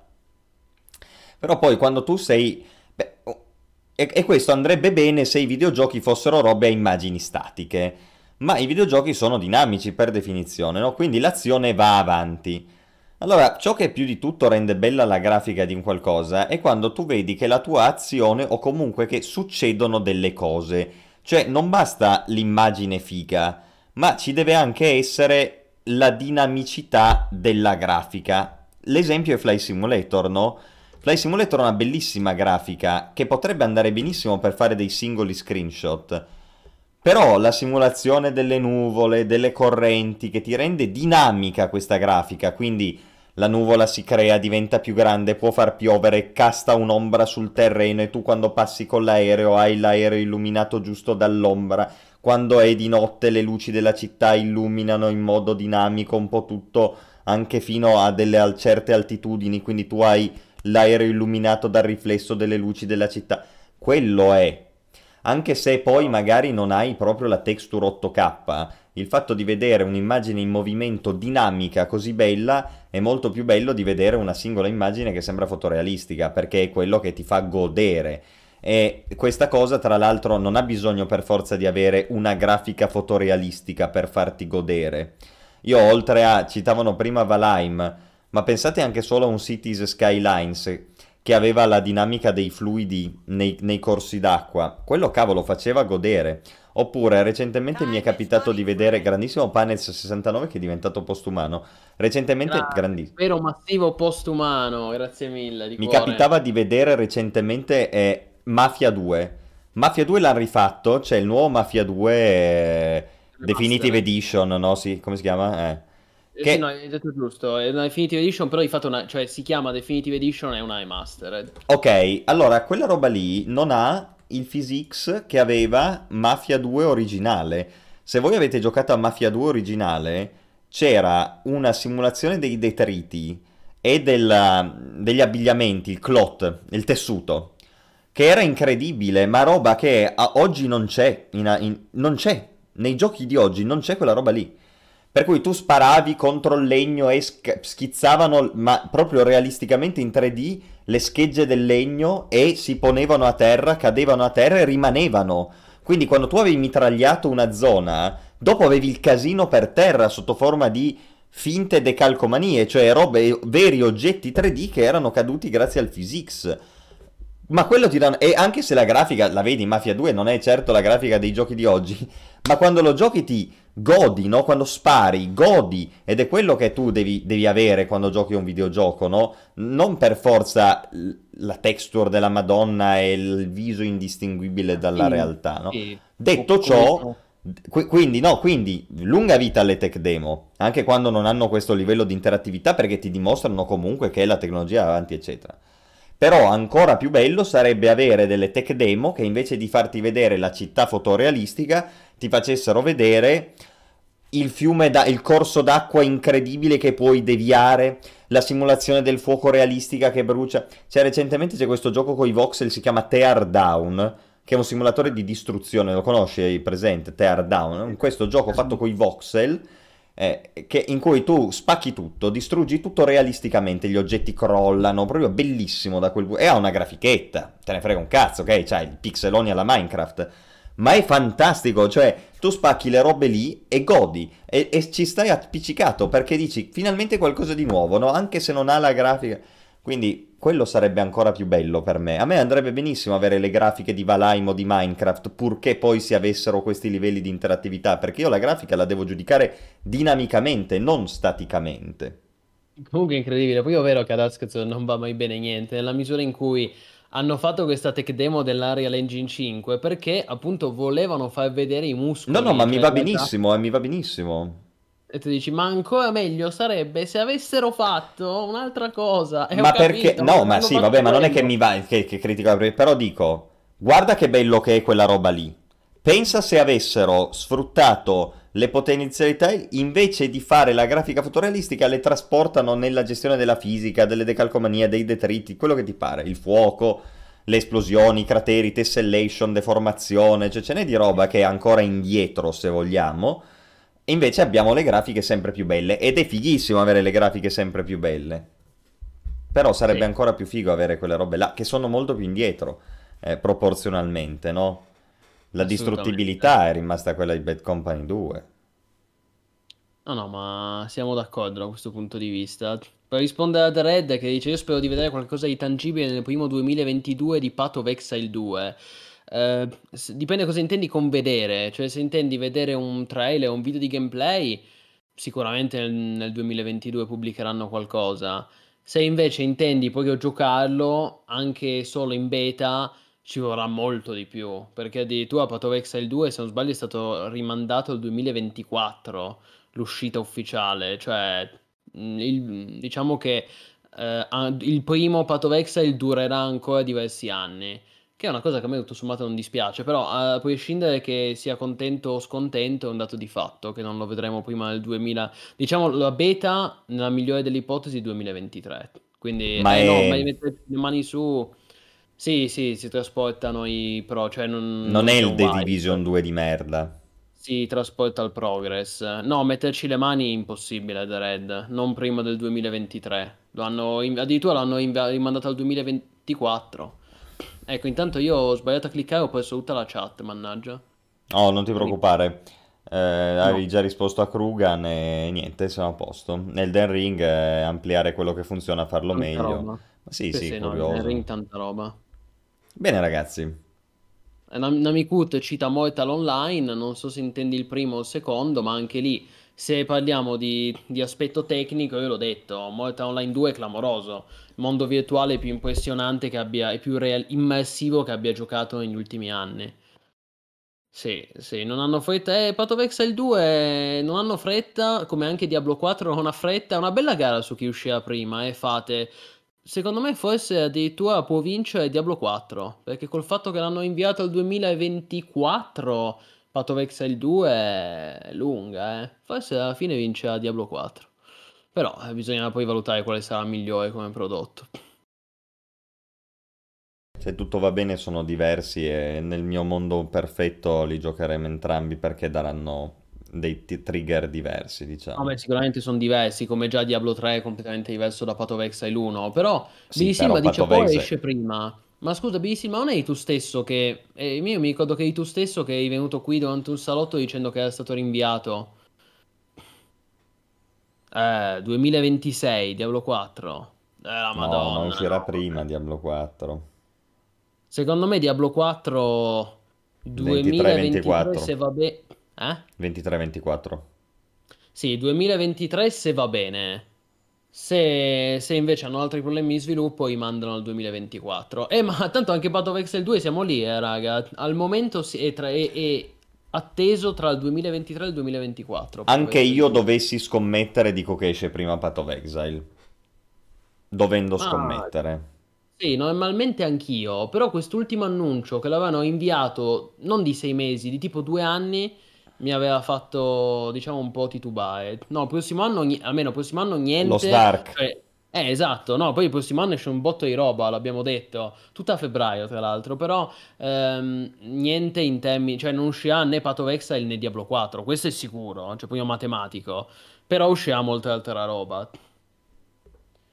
E niente, dai, quindi aspetteremo a roba.